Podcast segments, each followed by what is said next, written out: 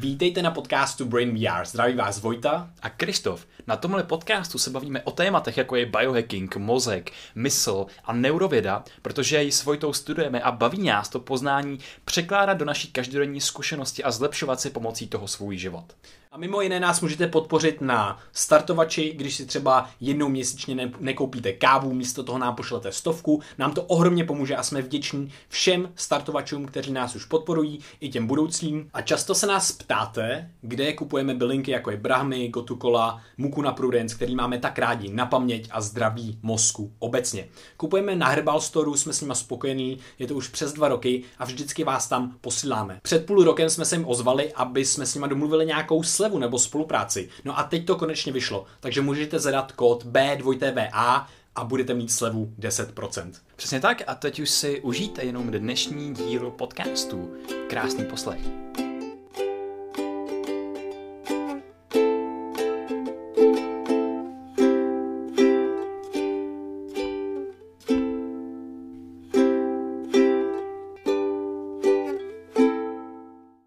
Čau Vojto. Ahoj Krištofe. Jak se máš? No mám se skvěle.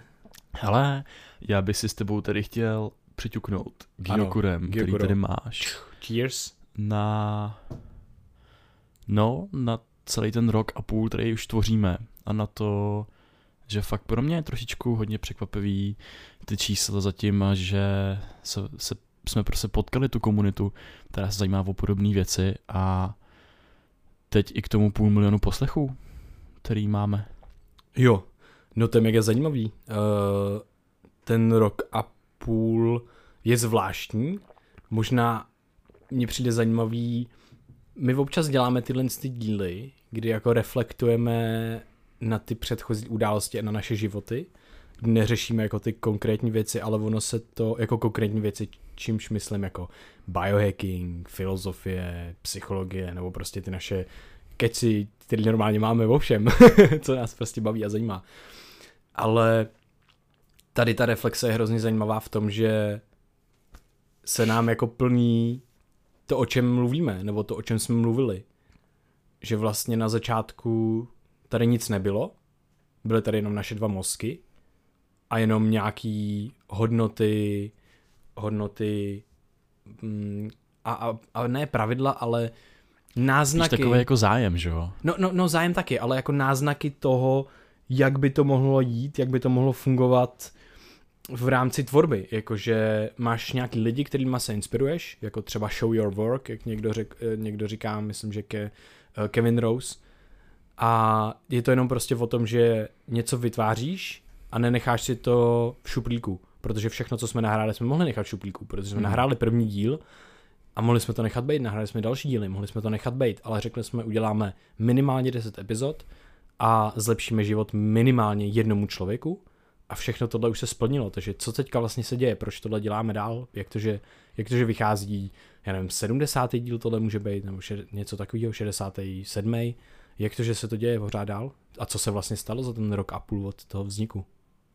No je to skvělý, jak jsi tady popsal tu tvorbu, tak uh, připadá mi, když se vrátím před ten rok a půl, tak člověk se připadá neustále nekompetentní tvořit a dávat to ven, že je tam prostě nějaký ten pocit, že kdokoliv by to mohl udělat líp, že nemám ty správné informace, abych to mohl předávat. A myslím si, že tohle se line i tím naším podcastem, těma hodnotama, který se snažíme jako tvořit a to je jakási ta otevřenost, jakýsi přijmutí, že nemám vždycky pravdu a právě zranitelně komunikovat ty věci ven, aby nám někdo kdokoliv mohl napadnout a díky tomu my se můžeme učit něco o sobě a o těch věcech, kterým věříme a posouvat to všechno dál, takže ten tvůrčí proces mě mega baví. A přesně jak jsi říkal, uh, já jsem se díky podcastu naučil dávat svý myšlenky ven, ale ještě takovým jako lepším způsobem, protože když máš projekt, řekněme fakt uh, takovou tu hlásnou troubu, kterou můžeš ty informace vyslat do světa a tu hlásnou tvorbu má dnešní době úplně každý, protože každý má, může mít Twitter, může mít Facebook, může mít tyhle věci a tohle fakt funguje jako zeď nápadů, kam ty lidi můžou psát vlastně cokoliv, cokoliv, co je napadne. A internet je prostě plný různých jako změtí, chaotických informací a tak, ale to nebrání tomu, že ty můžeš tam komunikovat ten svůj, to, to, to, to svoje jádro, ten svůj signál, který tě baví a na základě toho tě třeba někdo bude konzumovat.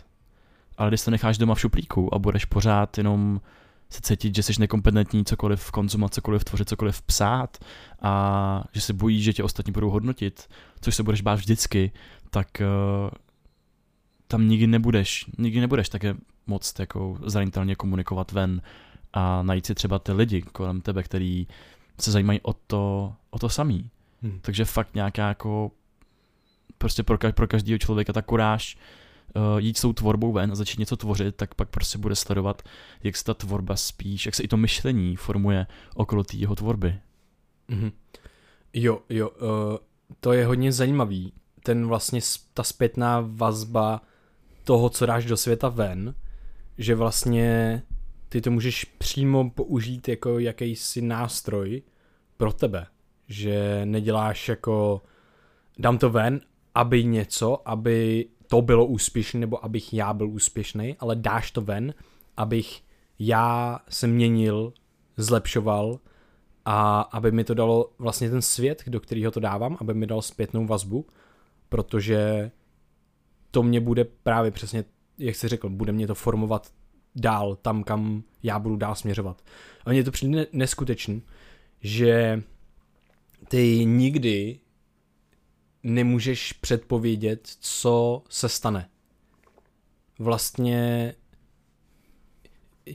ta, ta představa toho, co se děje teďka, v minulosti, kdyby jsme si to jako řekli, tak bych se vysmál, nebo nevysmál bych se, ale bylo by to hodně zvláštní vlastně.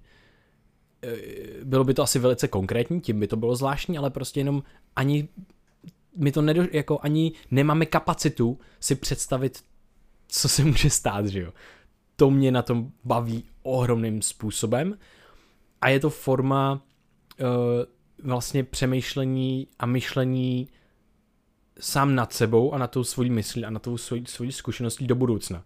Protože ty jako známe nějaké věci, jako že třeba se můžeme měnit nějakým způsobem, může se měnit náš mozek, může se měnit naše prožívání.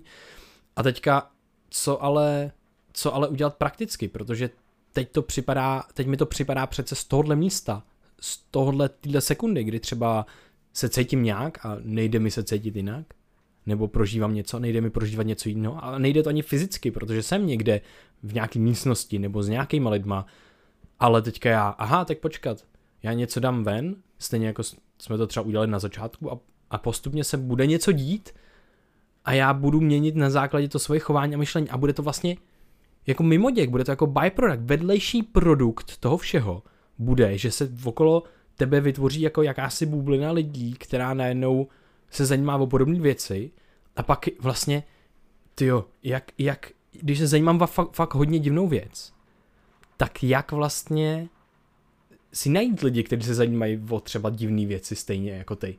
A, a to ne, neříkám, že to musí být speciálně divná věc, o které se zajímáme, nebo o kterou se lidi zajímají, ale fakt prostě není, neznám tolik lidí, který zajímá teoretická fyzika třeba. A teďka, jak najít ty lidi? Jo, můžu dojít na Matfis nebo něco, ale taky můžu napsat prostě na Facebooku, hele, tady video mě hrozně bavilo a co si o tom myslíte? A to už je show, showing your work, to už je nějaká tvorba, protože ty jsi napsal nějakou svou myšlenku, ty jsi napsal nějaký svůj názor, napsal si otázku, ptáš se zároveň sám sebe, protože tě to zajímá, že jo? Zajímá mm. tě, co si myslíš ty o tom, nebo máš nějaký názor a zajímá tě, co si myslí ostatní. A s tím, stejně úplně tak můžeš dát nás do světa nějaký článek, a nebo podcast. Jo, jakože hej, nebát se tvořit ty velké věci, že nebát se třeba vytvořit článek jenom ze svého myšlenkového procesu a dát ho někam jako na síť. A Prostě může to být věc, kterou si napíšeš pro sebe, protože nikdy prostě není lepší zjistit, co si myslíš, než když eh, si to napíšeš na ten papír a probíhá tam takovej konverzace, konverzace se sebou. A nech toho. Pojďte mi tady šteluje s mikrofonem, mě to hrozně vadí. a vlastně je to, je to, to show, show your work, prostě nebát se. A mě fascinuje, ten náš proces, když si vybavím, o co jsem se zajímal před tím rokem a půl a o co se trošičku zajímám teď, tak uh, změnilo se hodně, myslím. Protože jsme začínali tou fascinací u mozku a u biologie člověka. A to pokračuje, ale najednou my jsme to začali konzumovat a díky podcastu tady bylo více možností, co konzumovat, takže najednou už to nebyl jenom mozek samotný a vědomí, ale najednou se do toho přidalo uh, ty otázky, ty jo, když chci uvažovat o vědomí, tak potřebuji mít v pohodě svoji biologii a paměť, takže jak se zlepšit paměť, jak se zlepšit zdraví člověka a najednou přistupuješ komplexně k tomu člověku, když chceš pochopit i jeho vědomí a najednou prostě rozšiřuješ tu, ten svůj repertoár o věci, které tě zajímají. A máš na to lidi, s kterými se bavíš, takže se rozšiřují i tvoje sociální kruhy a najednou se ocitneš prostě ve stavu, kdy konzumuješ hodně informací a přemýšlíš, jak je dát dohromady, aby se mohl pracovat na všech, protože zjišťuješ, máš tam takový ty náznaky toho, jak ty věci jsou propojený, že zjišťuješ, že nemůžeš se jen tak zajímat o vědomí, aniž bys pochopil, jak funguje ten člověk, jak funguje třeba v jeho prostředí a potom třeba začneš se zajímat o ten kulturní kontext a další věci, že jo. A najednou se dostaneš uh, k tomu, k těm systémům utváření smyslu, protože je potřebuješ, abys to nějak dokázal ty informace přijímat, že jo. A najednou já se teď víc zajímám o ty systémy utváření smyslu, než o mozek samotný. Protože čím, čím lepší systém informací, čím lepší systém pro přijímání informací vytvořím, tím líp dokážu pracovat s těma informacemi, abych uh, pochopil ty otázky, které nás jako listou trápí ohledně mozku, ohledně umělé inteligence, ohledně dalších věcí. Takže tohle mě fascinuje, jak když začneš tvořit, tak se ti najednou uh, mění ten proces zvědavosti a všeho ostatního před očima, že jo. Dneska nahráváme při příležitosti 100, 102. narozenin Richarda Feynmana, který se před 102, 102 lety právě narodil a dneska by oslavil ty 102. narozeniny a to byl, to byl vědec, který uh, měl naprosto založeno na té vědecké metodě, byl naprosto racionální, ale on si neustále udržoval tu dětskou zvědavost a byl schopný jít mimo všechny zajetý koncepce, konvence, jak se tomu říká, paradigmata, které v té vědě panují, protože se ptal sám sebe na ty otázky, držel si tu dětskou zvědavost a věděl, že je jenom člověk a že sobě, sám sobě nemůže věřit na 100%. Ale to z, něho, to z něho udělal geniálního vědce, který dostal Nobelovu cenu a zároveň si tam nechal i prostor pro tu poezii a pro tu filozofii a pro tu krásu okolního světa, kdy dokázal popisovat jenom si pamatuju jeden, jeden konverzaci, kde se baví právě s nějakým umělcem a ten umělec mu povídá, hele, eh, věci, tak ty nebudou mít nikdy takový chápání krásy, jako právě umělci.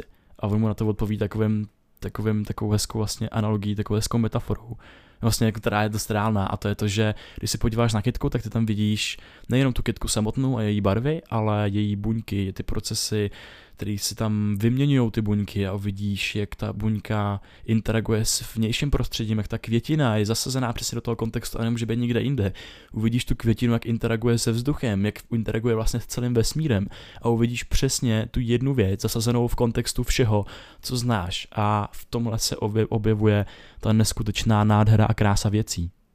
Jo, to je skvělý, to je, eh, já tady mám pár jako myšlenek, ke kterým bych se ještě vrátil v rámci vlastně vůbec té tvorby a toho podcastu, ale teď mě baví to, co jsi řekl s tím Richardem Feynman, Feynmanem, že to je ty, ty, ty 102 let, 102 tý narozeniny jeho, oh yeah. protože to je ten člověk, nás oba hodně baví, protože on tam právě dává ven ty otázky a ven ty ty koncepty, které nejsou až tak intuitivní a který v té době a v dnešní taky se občas perou, protože tam spojuje biologii, fyziku, matematiku, filozofii a všechno dohromady. A právě i tu poezii třeba.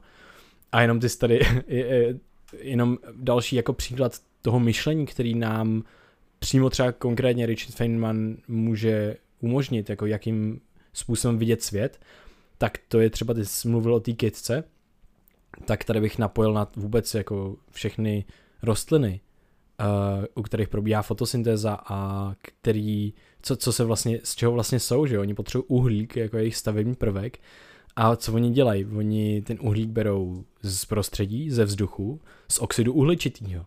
No a co oni udělají? Oni rozdělejí ten kyslík a ten uhlík, vezmu si ten uhlík a ten kyslík pošlou pryč A tohle to udělají tím celým brutálně složitým mechanismem fotosyntézy a je to teda díky slunci, takže to slunce vlastně je uložená částečně energie v těch rostlinách. To je, to je to, co umožňuje se vystavit ty rostliny, vytvořit ty stavební prvky, čímž, čímž je ten uhlík. No a teď je fascinující věc, že jo, vezmeš si dřevo a rozděláš si oheň a teďka ty ten oheň hoří, no a ono, ten uhlík je reaktivní pod nějakou energií, ten uhlík se chce zpátky s tím kyslíkem spojit.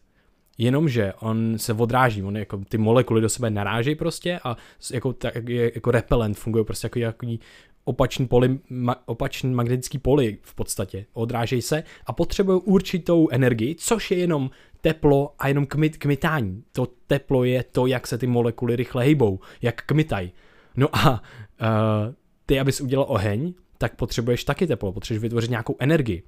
No a ty, když rozděláváš ten oheň, tak děláš v podstatě jenom to, že rozkmitáš nějaký molekuly a umožníš dosáhnout takový energetický hladiny toho uhlíku a toho kyslíku, aby se zpátky spojil. A ten oheň je vlastně zase navrácení toho uhlíku zpátky do té atmosféry v podobě oxidu uhličitého. Protože máš, vezmeš si, že jak všichni víme, když uduslíme oheň a nemá kyslík, tak nehoří. On to je to, že se spojuje ten uhlík zpátky s tím kyslíkem. To je hoření. No a teď máš oheň a já takhle sedím, byli jsme stanovat asi před měsícem a já takhle sedím u ohně a koukám do něj a jenom tam hoří to dřevo a říkám si, hej, to je mega hustý, to je uložená ta sluneční energie.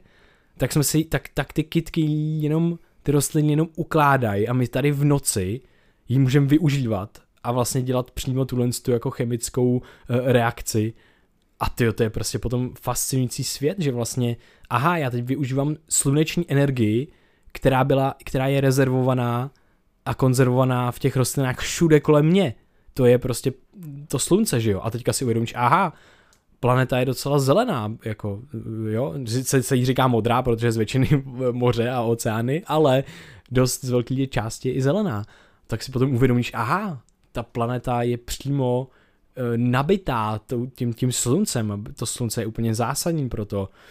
A dost často se ne, prostě slunce vychází a zapadá ale je to normální, že jo. Úplně si neříkáme, je, to je super, že slunce vyš, vyšlo, a, nebo že existuje. Ale tohle co ti dá potom tu perspektivu, kdy si fakt jako uvědomíš, jak moc je to důležitý, jak moc je to důležitý pro planetu, jak moc je to důležitý, jak moc je důležitá každá ta rostlina, co tady hraje za funkci, co hrála za funkci v evoluci, že máme teďka oheň na základě toho, že jsme na základě toho vymysleli další věci a mohli jsme se jít, jít líp, líp najíst a na základě toho dělat další věci. A tyhle ty myšlenky a tyhle ty vlastně myšlenkové experimenty mi přijdou ohromně užitečný, protože pak z toho je, z toho světa vlastně takový zábavní park, docela si myslím. No, je to skvělý zábavní park. A připadá mi, že, nebo připadá mi, uh, tak to je, že jo, že dnešní život tak je výsledkem toho, že se jedna buňka kdysi v minulosti naučila požírat světlo svým způsobem. Prostě absorbovat to světlo, světlo a použít to právě k tomu, aby zapracovala ten uhlík do svých, do svých struktur a tak dál. Takže my jsme prostě výsledkem procesu jedné buňky, která se naučila, řekněme, poží, jako hulvácky řečeno, požírat světlo. A to mě na tom fakt jako nejvíc baví. A tady bych právě píchnul to, uh, tu vědeckou metodu. Že to je ten náš nástroj poznávání světa, řekněme, a my díky tomu tomu nástroji můžeme takhle filozofovat a bavit se o krásnu a koukat se do ohně a meditovat u toho, protože tam vidíš ten tanec těch molekul a vidíš tam ten mm, jako cyklus nekonečný těch věcí, které se neustále propojujou a Eh, řekněme, že se oddělí na jednu stranu nějaký energetické bariéry a potom musíš vyvinout tu energii a třeba to teplo a tak dál, abys to překonal, aby se znova mohli propojit a uvolnit do toho, do té atmosféry, že ty fyzikální zákony jsou přítomný úplně všude. A my jsme fyzikální systémy a ty zákony se týkají tím pádem i nás a my jim podléháme, že jo? Že zatím jsme teda ve fázi, že člověk je bytost smrtelná a co se stane po smrti, ty ty prostě degraduješ, že jo, no, jako dekoheruješ do toho prostředí zpátky, že jo. Teď funguješ jenom v jakýsi, nevím, jestli koherence je to správný slovo, ale teď mi vypadlo takový to, takový, jsi integrovaný, jsi integrovaný systém, který právě vymezuje svoji hranice, ale jakmile přestaneš... Takže dis, disintegrace je asi lepší než de- jo, dekoherence. jo, jo, tak dezintegrace. No a jsi prostě integrovaný systém, který ale v každém momentu musí vyrábět spoustu energie, aby si zůstal integrovaný. Protože jakmile tu energii vyrábět přestaneš, tak se právě dezintegruješ. A to je v jiných termínech prostě smrt, že jo. Ty ty smrt je způsobená, že ti nějakým způsobem přestane fungovat nějaký orgán, nějaká buňka, něco v tvém těle, co zajišťuje, co zajišťuje tu stálost, tu homeostázu toho prostředí. A tohle prostě bouchne, už to najednou dál nemáš a ty se rozpadneš. A to je prostě, to je prostě smrt. Ale v té smrti, v tom rozpadu, tak eh, je ten, prostě pokračuje ten další cyklus, protože podle eh, termodynamických zákonů, tak se energie jenom jako transformuje a přesouvá, řekněme.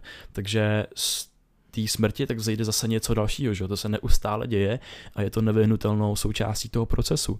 A v tomhle znovu, jak jsem říkal, tu vědec, ta vědecká metoda, že prostě nebát se té vědy, nebát se té vědecké metody, objevovat to i pro sebe, i pro nás, protože nám to může úplně změnit eh, vnímání toho okolního světa.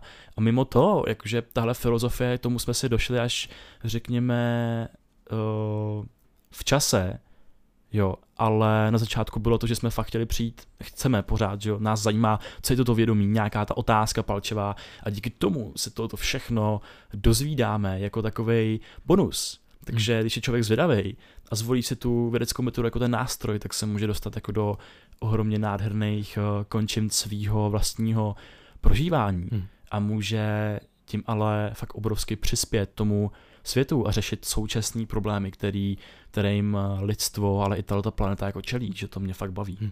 Jo, eh, je to úžasné a mně přijde jedna důležitá věc, která si myslím, že byla zásadní v tom našem, protože já se opravdu jako cítím ohromně, uh, že jsem měl ohromně štěstí, protože ta vědecká metoda se spojuje s tou inspirací a otevřeností z čehokoliv, kdy vlastně ty můžeš přijít s nějakou crazy myšlenkou a je to právě ten zájem, je to ta fascinace, jsou to ty otázky. A není to tak, že jasně, běží ti tam automaticky nějaký kritický myšlení, tedy aspoň mě a to je dobře, protože tím si to piluješ, ale mám pocit, že na začátku je tam prostor pro fakt jako extrémní otevřenost, kdy to nebereš jako, že tak to je, ale bereš to jako zajímavá alternativní možnost, jakože čehokoliv, jakože fungování, nevím, jako čehokoliv v mozku nebo čehokoliv ve vesmíru. A úžasný je, a to si vážím úplně nejvíc, když máš kolem sebe lidi, kterým to řekneš a oni by to mohli jsme se stolu, oni by mohli ukázat to, že ví víc než ty, protože prostě ví zrovna v tom, co ty ne, ale jdou, jdou s tou flow, jdou s tím, ty, ty přijdeš na ten stůl to mi přijde ohromně důležitý. A myslím si, že to je jako základ, že prostě ty se potom nebojíš konfrontovat ty své nápady s tím světem, protože kdo, komukoliv co řekneš, a, a to není tak, že ti to potvrdí a že jo, vlastně jsi chytrý, máš pravdu, to ne, to spíš je, hele, ty tady nějaká crazy teorie, co mě napadla a pojďme na tom stavit dál, ale a ten člověk musí být otevřený, takže postaví to dál a potom teprve jako můžeme se bavit nějak kriticky, ale první, vždycky to první by mělo být, a ty to je mega hustý, a to by mohlo být takhle, takhle, takhle. Jo, že staví dál a tohle je strašný katalyzátor těch konverzací, protože najednou pokaždý, když někdo s něčím přijde, tak postavíš něco dalšího. Můžeš to sice smést takhle, ale to stavění, to samotné stavění je zábava, to samotné stavění je ten, to, ten požitek z toho, z té konverzace a, a je to objevování nějakých nových věcí, nějakých nových myšlenek a postupně je to samozřejmě pilování těch jako věcí což mě ohromně baví. A myslím si, že bychom to měli dělat daleko víc. Prostě hmm. protože pak tím, že občas znáš trochu moc vědy, tak i ty se třeba zavíráš těm věcem. A to nechci. Já chci vlastně, moje nejdůležitější hodnota je otevřenost a kritická mysl, což je přesně to, že se ptáš na, můžeš se ptát na crazy věci, ale pořád tam máš pořád si to budeš argumentovat, jo? Jako třeba ptáš se na svobodnou vůli, tak si prostě tři roky argumentuješ jako všema možnýma způsobama, protože prostě to je sranda. Ale chtěl bych hodně prostě přeju si, aby a, a, a dávám to vlastně ven i sem a už teďka jako znova, jaká je funkce toho podcastu. Tady můžu říct ty věci, které mi pak pravděpodobně zůstanou v hlavě, protože neměl bych tolik času se nad tím zamyslet ale chtěl bych si sám v sobě kultivovat větší otevřenost vůči těm prvotním prvotním věmům, které mi přijdou do hlavy, prvotním nápadům, i co si přečtu prostě, tak jenom, hele, a vím, že prostě to je bullshit pravděpodobně, ale budu to ignorovat chvilku. Budu chvilku ignorovat, že to je úplný bullshit, protože tam může být zatím něco, co mě inspiruje dál. A to mi přijde nádherný, protože nikdy, znova jsme u toho, nikdy nevíš, kam tě to dovede a nikdy nevíš, jaký insight, jaký v, uh, uh, vhled ti to dá do něčeho jiného třeba. Takže prostě jenom OK, go with it prostě. A možná z toho vznikne věc, o který pak budeme povídat na podcastu, zrovna, zrovna třeba pro nás, jako. A to je super, protože pak prostě jenom, jasně, já vím, že to není pravda, přesně tam jdeš zase s, tou, s tím svým mindsetem, mm. protože víš, že nejde o tebe, ale jde o tu věc, tak říkáš, hej, jsem mega hustou věc, mohlo to být takhle, takhle, takhle. Ten člověk už sice ví, jasně, tady to je rozbitý, takhle ne, takhle ne, ale půjde chvilku s tím a najednou, aha, tady něco na tom je, ale tohle, tohle je ostatně špatný a teďka ty to vypiluješ a máš ten diamant. Máš tu jednu věc, kterou si z toho vezmeš a to je to hodnotný, to je to užitečné. A bez toho, aniž bys byl otevřený na začátku a ty lidi okolo tebe, tak to nevznikne. Hmm. To je třeba můj největší strach, že jednou budu zavřený, že jednou budu něčemu věřit natolik, že budu odmítat naprosto všechno, co ke mně přijde. Teď si toho nebojím, protože teď jsme mladí a prostě, když se podíváš na to, uh, třeba kdy lidi dostali různé jakoby Nobelové ceny a takové věci, tak je to většinou ve věku 20 až třeba 35 let. Je to prostě v nějakém období, kdy tam ta hlava a ta mysl v tom světě se naučí něco dostatečně na to, aby mohla tvořit nové věci a zároveň neví, neví, neví ještě tolik na to, aby k něčemu inklinovala jako moc. Takže je tam prostor pro ty rebelské myšlenky. A teď prostě ten prostor pro tu náhodu a ty rebelské myšlenky tak generuje spoustu geniálních nápadů, z kterých potom vzniknou teorie, které jsou ověřený, že jo. My vidíme jenom ty věci, které přišly s geniálníma teoriemi, jako byl Einstein a takhle, ale nevidíme ty, které přišly, přišly se super teorií, ale ta byla vlastně odmítnutá, že nebyla potvrzená, že ty data tom nenasvědčovaly, že jo. Což jich musí být taky spousta, ale je to součástí toho procesu, kdy jsi schopný nabourávat jakýsi normy toho, toho, toho současného paradigmatu, toho současného systému. Tak jenom, že se právě bojím, že až nějaký třeba ten věk a něco jako přejde, že se jako uzavřu do nějaký svojí vlastní bubliny. Takže to takový jako i podět k posluchačům, že kdyby toto od nás cítili, tak ať nám pinknou nějakou zprávu, anebo nás nám dají facku na ulici. oh yes, to oh je yes. super, to je tak dobrý nástroj. My, my uh, že, jo, máš něco? Mm, povídej. Jo, jenom, že, že, že něčemu takovému procesu, kdy vlastně řekneš svým kamarádovi, hele, budeme chodit každý, každý úterý do posilovny, tak se říká accountability buddy, což prostě je něco, že seš donucený, najednou se ti fakt nechce, ale přece jste se domluvili s tím kámošem, tak jdete, že jo. A tohle to samé teď můžeme udělat s několika tisíci posluchači. Jakože fakt se nám nechce, ale musíme to udělat. Akorát tady to mm. nebude, bude to třeba nevědomý, že jo, ale prostě to je super, protože ta zpětná vazba je ohromně, ohromně důležitá. Tu, Jasně, jako si vždycky vážíme. Děláme to, děláme to pro sebe, že jo, protože Víme, jakou ta hlava má náchylnost, řekněme, k těm evolučním eh, dopaminům a odměnám a tohle a k tý, tomu sociálnímu statusu, tak si musíš vytvořit nějaký bariéry, aby se tam, abys tam nesklouznul po tom tobogánu, který prostě je to furt sešup, že jo.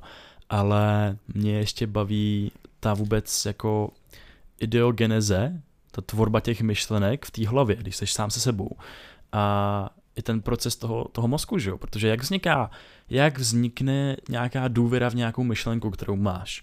Přijímáš nějaké informace a teď eh, máš prostor přemýšlet a najednou se tam poskládá a teď si synchronizují ty různé oblasti a ta synchronizace ti dá ten dobrý pocit z toho, že máš pocit, že, to, že je to pravda. Prostě vy, vy, vy, vypadnou ti z toho ty dopaminy a teď ti to zapadá do nějakého logického rámce.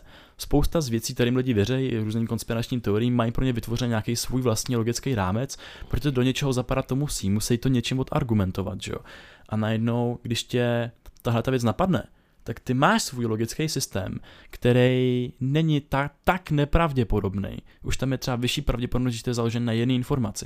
A ty najednou můžeš ten logický systém vzít a přesně ho předhodit tomu svým kámošovi nebo té sociální bublině, aby ti ho napadnul a prostě rozžvejkal a co z toho zbyde, tak na tom můžeš stavět zase dál, že jo ale my jako lidi děláme tu věc, že když, máme, když nám vypadne takový logický systém a právě mu uvěříme, tak si ho necháme a snažíme se vytvářet až jako pak abnormální argumenty, které už nezapadají do toho logického rámce a nedávají smysl, ale bráníme tím, bráníme tím ten náš smysl, který jsme se vytvořili, že jo? Ty jo, tohle narazil na ohromně zajímavý téma, který mě moc baví. To je fascinující, protože tohle, co se dělá, děje zcela nevědomě a automaticky. My prostě si vytvoříme nějaký ten fakt, jako že každý má ten systém utváření smyslu, proto je to něco, čemu se teďka věnujeme, ale ty když si vytvoříš tenhle ten systém, tak ten mozek je línej. Extrémně línej orgán. Je, on je strašně drahý. Spálí 20% energie celého organismu. A má jenom přitom 2% hmotnosti. Takže on nebude chtít vystupovat z tohle z toho systému, protože už našel něco, co mu tak nějak funguje, ale my teď máme ohromně rychlej svět a informace, co si zadám do Google, to najdu prostě. Tady mám hrozný tunel a fakt je dobrý si uvědomit tohle naše kognitivní zkreslení, tenhle bias, tam kam směřujeme a to je uzavírání se před věcmi, které nám nedávají smysl, které nezapadají do toho našeho logi- třeba logického, anebo někdo to nemusí mít ani logický, jako. ale prostě tady je nádherný to, že když si uvědomí ten ba- uvědomíme ten bias, tak už jenom tím uvědoměním se ukazuje ze studií, že se nám sníží úroveň tohohle předpojatosti, tohohle zkreslení kognitivního. To znamená, že máme lepší možnost. A počkat, to není, to není nic špatně se mnou prostě. To je jenom čistě svět, který se neustále mění a já nikdy nemám pravdu. To znamená, že já potřebuji neustále měnit a trošku štelovat prostě jako nějakýma nástrojema ten systém toho utváření toho smyslu, ten nějaký logický prostě, to, to je moje paradigma, každý má nějaký paradigma a neuvědomovanou filozofii, v který přemýšlí. A vždycky to trošku jako upravit si myslím v, v, ve světle nějakých nových informací nebo nového dění nebo cokoliv je pro mě ohromně důležitý a myslím si, že to je naprosto zásadní a vlastně si uvědomit, že to nikdy nekončí. To si myslím, že je super, protože tohle se tě povede k tomu, že budeš třeba otevřenější díl, že, hmm. že prostě potom Ale hlavně na tu svoji vlastní hlavu můžeme právě aplikovat, eh, řekněme, nějakou vlastní vědeckou metodu, že jo. A to je jenom, že věda nehledá, eh, nepotvrzuje některý nějaký informace, ale spíš vyvrací, co je jako nepravděpodobný, že jo. Takže a ptá se právě, hej, to je super hypotéza, to je úplně geniální, jako zapadá to do mýho logického rámce, ale proč by to neměla být pravda? A teď si uděláš nějaký vlastní myšlenkový experiment, proč by to neměla být pravda a vezmi si nějakou jinou perspektivu, na který se na to podíváš a už takhle sám sebe, sám sobě to můžeš vlastně rozebrat a vytvářet si lepší, pravděpodobnější smysl světě a to samý to můžeš aplikovat eh, na někoho dalšího, že jo? A teď eh, se dostávám zase trošičku jinam, protože i, ta, i to vědecké myšlení má nějaký svý rámce a nějaký svý limity, protože najednou cokoliv, co není podložený 250 tisíci studiema, tak uh, může, můž, můžou mít lidi prostě dojem, že hele, tomu nebudu věřit, protože potřebuji na všechno studie, že jo. Ale zase si uvědomme, že my nemáme kapacitu jakoby studovat úplně všechno. Prostě nemáme, nemáme, nemáme kapacitu studovat jako úplně kompletně celý svět, i když to děláme. Ale jako na to, na to na to opakování, aby jsme zjistili, co je pravděpodobnější, na to prostě není, není prostor. Takže pro to utváření smyslu tak je dobrý nechávat nabourávat ten svůj vědecký rámec toho světa.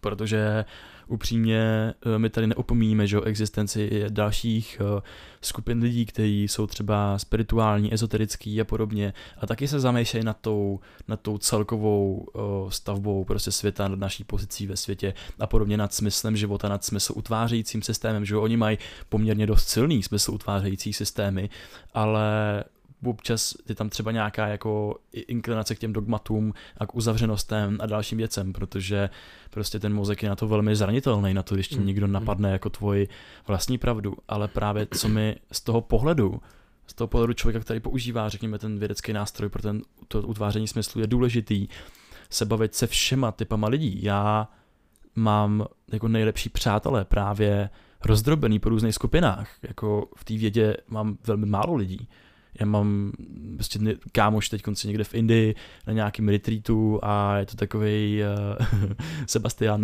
spirituální hippík a podobně a je to, je to skvělý a my spolu nesouhlasíme v mnoha ohledech. O, prostě debatujeme, ale vím, že ten člověk je mega chytrý a že vím, že když si něco myslím, tak půjdu za ním to s ním rozebrat a můžeme se o tom pobavit, protože on má používá jak tu vědu, tak prostě řekněme to, to spirituálno a tak dál, že jo. A to mě mega baví. Prostě rozšiřovat tu svoji sociální bublinu do míst, kam bych se normálně nepodíval. A tyhle ty lidi mít jako ten zdroj informací taky, protože mě to, řekněme, udržuje v nějakém stavu pozoru. že já pořád musím být zapnutý ten kritický stroj toho myšlení a mám tam furt největší procento toho utváření smyslu v té vědě, řekněme, v, tý, v, tom, v těch logických systémech. Ale musím t- ten nástroj aplikovat jak třeba do nějaký té spirituality, tak do nějaké ezoteriky a dál. A najednou zjišťuju, že to, co mi tady říká uh, člověk, já nevím, propojenosti věcí, bla, bla, bla, bla, tak ho budu poslouchat, to se nebudu k němu uzavřený jenom kvůli tomu, že patří, patří do jiné sociální bubliny, ale budu k němu otevřený, protože on pravděpodobně říká to samý, co si myslím já, jenom já zatím mám prostě jiný systém, kde jsem si to vytvořil. Takže on třeba uh, nemluví nepravdu a můžeme se někde potkat. A to samý, to samý já, prostě ten úkol v té konverzaci je najít ten společný jazyk, kde se můžeme, kde se můžeme dorozumět. Jo, důležitý je ten společný jazyk, ale myslím si, že není už důležitý spolu třeba souhlasit nebo takhle. Já si myslím, že naopak... To ne, to jsem ani neřekl. Já, já vím, já vím, já vím, ale že prostě mm, můžeme k tomu občas inklinovat a mě hodně baví to bejt bejt, žít to, o čem mluvíme, prostě bejt zranitelný, ale hl, vyhledávat tu zranitelnost u ostatních, prostě ne, že mu to samozřejmě uh, nějak schodím, zase říkám, prostě přijmout to vlastně na začátku, vystavit to a pak jako postupně to pracovat s tím. A tady mi jenom přijde hodně zajímavý, ty vlastně říkal o těch nějakých uh, koutcích, uh, bublinách, jakože nějaká ezoterická, spirituální a takhle. Tam je to hrozně fascinující, protože největší jako pro mě ten odpor tam nastává ve chvíli, kdy ne, že mi někdo říká nějak úplně crazy věc, to mě vůbec vlastně nezajímá, to je super, ať mi říká kdokoliv cokoliv, jako I love it, protože prostě to je ta inspirace, to je ten, ta nová věc, to je ta, to, na čem, čem se můžu inspirovat a v té vědě se tím můžu inspirovat a bla, bla, bla. A nebo to už mám vystaven ve vědě a můžu to zase říct, jak to vidím já. Ale, ale ten největší problém tam je, když ten člověk se tam dostane do toho dogmatu a myslí si, že to je právě tak, jak říká, a ne jinak. A to, mě, to je pro mě bolestivý vlastně, protože to je naprosto ne, jako nelidský, ne, um, jako prostě takový přístup, který nemůže fungovat v tom světě vlastně. Nebo prostě je, je, je jako, jako rozbitej může, může fungovat, ale, ale on je velmi výhodný jakoby pro tvoji osobní zkušenost, že? protože uh, ty se cítíš skvěle, že máš všechno pod kontrolou. Vlastně, hmm. vlastně paradoxem se v tom vesmíru cítí skvěle, protože máš všechno pod kontrolou, protože na nejpalčivější otázky uh, vesmíru života a vůbec, uh, tak najdeš ty jednoduché odpovědi, hmm. který prostě si řekneš, aha, je to, je to prostě takhle, já nevím, nějaký zákon uh, z přitažlivosti. A nebo Bůh. Jako nebo, ne, nebo Bůh, jakože jo, ale a, a prostě máš tam koncept Boha, ale nemáš ho prostě vystavený, nemáš ho pevně ukotvený a tak. A prostě cokoliv se stane, tak, tak, tak Bůh.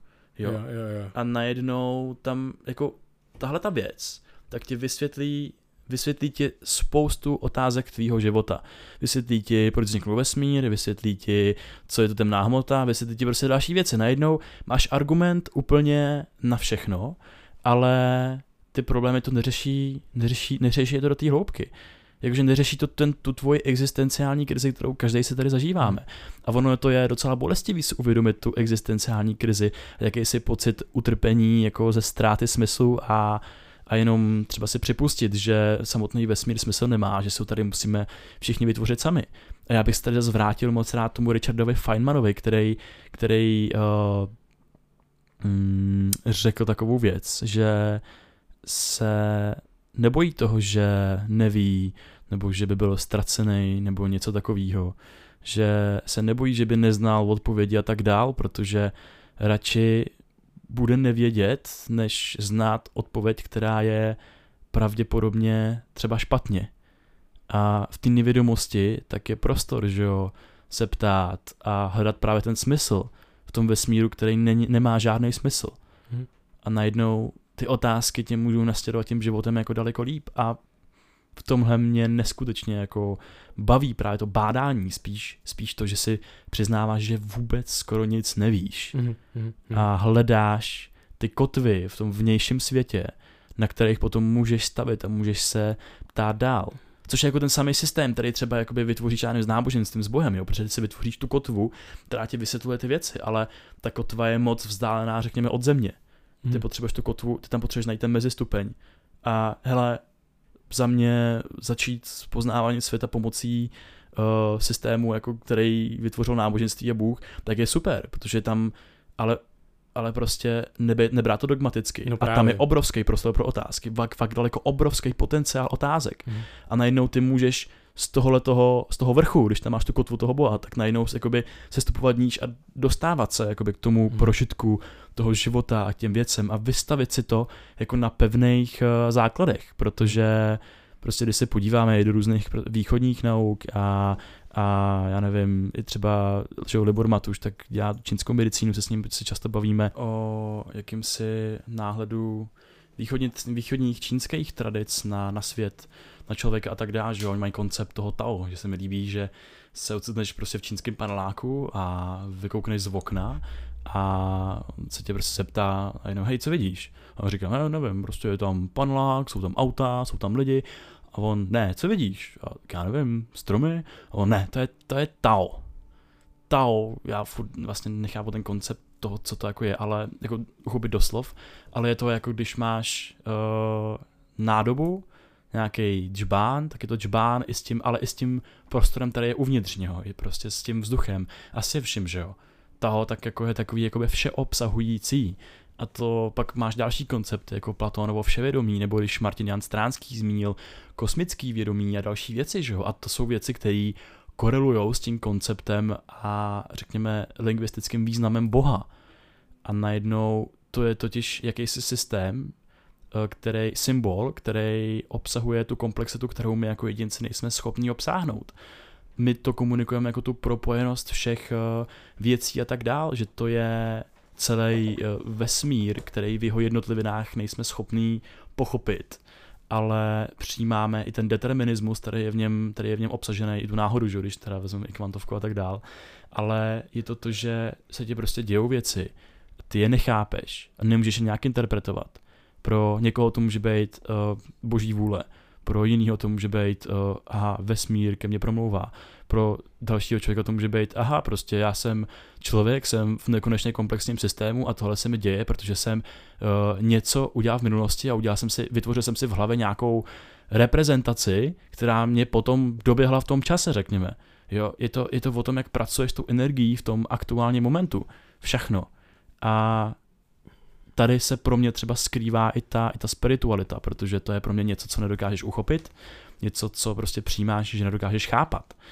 A, a pro mě to je prostě jenom to, že to jako nedokážeme, nedokážeme některé věci vysvětlit, že třeba tam ta věda nedoběhla, nebo že nemáme ten systém, kterým bychom to všechno uchopili. To by musel být nějaký prostě super geniální počítač, který by Nebo aspoň teorie všeho. nebo, nebo teorie všeho. Jo, ale jasně, že jo. To Aspoň by, něco. aspoň něco, no. Jako něco, co by mi, co by mi poskytovalo tu odpověď. Hmm. Takže proto neznámo, tak máme milion různých symbolů a slov.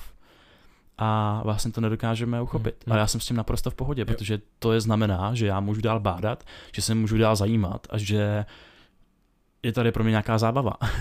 Mě to hrozně baví, že vlastně tam mám dvě, dvě úrovně. Jedna, jedna z nich, co teďka by, vlastně bych chtěl navázat, tak je to, že tady není potřeba vlastně ani ale dělat žádný jako moc kroky mimo toho, co poznáváme a co jsme poznali, protože je toho tak šíleně moc a když najednou začneš tohle poznávat, tak zjišťuješ vlastně tu kouzelnost a neskutečnost toho světa. Jakože to, co se děje, je fakt hodně psychedelický. Hodně moc. To je vtipný, to jsme se bavili jenom s Jirkou Charvátem, že jo. že si neznal koncept psychedelický, až uh, jsi měl třeba nějakou zkušenost s psychedelikem a teď říkáš, že všechno je psychedelický. Jo, jo, jo, jo. Co to Ale- znamená, ale- ale- ale říkáš Jak bys to- to prostě připodobnil? Hele, ale říkáš to zase až třeba po x letech, jo? Jo. Že to není jako, a měl jsem psychedelickou zkušenost a realita je psychedelická. Ani náhodou. Ale Ale já jsem psychedelickou zkušenost a realita je po třech letech psychedelická, Jo. ale je to to vystavení na té vědě, že jo, třeba jako. Jo, ale, ale co to já bych znamená? To, já bych to no. přirovnal třeba jakoby k té meditaci nebo mindfulness, že jo, Mhm. když uh, vnímáš, já nevím, eh, tu svoji pozici ve světě, v parku a tak dál, když prostě je to taková ta mm, don't know mind, vlastně mysl, která se ptá a která prostě jenom pozoruje. Jo, to je jedna věc, tam jsem se chtěl dostat ještě, ale pro mě to je ještě ta, ta know something mind, jakože právě to, že to, ta neuchopitelnost toho všeho. že vlastně si uvědom, sedíš a teďka sedíš v tom lese a uvědomuješ si, co ty stromy dělají, že rozdělují ten oxid uhličitý s tím uh, a rozdělují to na uhlík a kyslík. A rozdělují to kvůli slunci. Co slunce dělá? Uh, tam jsou to atomy helia, který, kde dochází k jaderné fúzi. A ta jaderná fúze najednou je teda uložená v těch stromech a teďka zapálím ten oheň a je to ta jaderná fúze, kterou já vlastně jenom přetvářím v čase z toho slunce, ta energie, je to tak, ono. Která ještě, a potom... která ještě cestuje od toho slunce v něčem, co je zvaný foton, pro co, pro co ve fyzikálním světě neexistuje čas. Jo, jo, jo. Pro co, pro co z té jeho subjektivní zkušenosti, která ne, jako není asi, nebo to je jedno, pro co neexistuje čas pro ten foton a potom, aha, a kde se vzalo to slunce? Aha, galaxie, kupa galaxií, šlo to zpětně, když se koukneme, tak asi 13,8 miliardy let zpátky velký třesk. A najednou tohle všechno ti probleskne hlavou v tom jednom momentu. A to je tak malinká, malinká nicotná část toho všeho. A je to neuchopitelné, už tohle, protože pak do toho může zapojit sebe. A teďka k čemu se jako chci dostat je vlastně, ty jsi, ty jsi řekl, že to je Tao, to všechno a mě, já to Tao mám spojen ještě vlastně sám se sebou. Protože mně přijde ten koncept, jak jsem ho chápal já, bylo, že jakoby vnímám to všechno, ale obsáhlý ve mně, v tím způsobem, že tím způsobem, jak to víme z neurověd, že to tak je. My nevnímáme okolní svět, my vnímáme nás, jak ten okolní svět zachytáváme, jenom ty střípky, který, ke kterým máme přístup. Fakt jako, že k ničemu jinému nemám zkušenost, že vnímáme vždycky sami sebe. A to je pro mě fascinující, protože koukám na ten svět a uvědomuji si, že to je prostě aktivita uh, nějakých uh, čípků uh, na, na tom, na oku, no v sítnici a ta elektrická aktivita neuronů prostě v mém mozku. That's it, jakože to není nic jiného. A teďka já můžu koukat a jak zjišťuju, jak mám pocit, že ten svět je reálný, je tím, že na něj koukám z jiných úhlů a ono se to nemění, jenom já se měním vůči tomu světu a najednou zjišťuju, aha, ty jsi Krištof, ty vypadáš takhle, takhle a nemění se v čase nebo jenom trošku, teda měníš se pořád, ale vypadáš pořád tak nějak stejně, jako asi jsi reálný, že jo? A takhle já se na začátku to, když se narodím, tak se rozpoznávám, že co je reálný, na co ne, co je židle, co není židle, co je vzduch, co není vzduch, že ten vzduch se třeba mávnu ruku a on se změní, že jo? Nebo, nebo nějaký prach, nebo já nevím.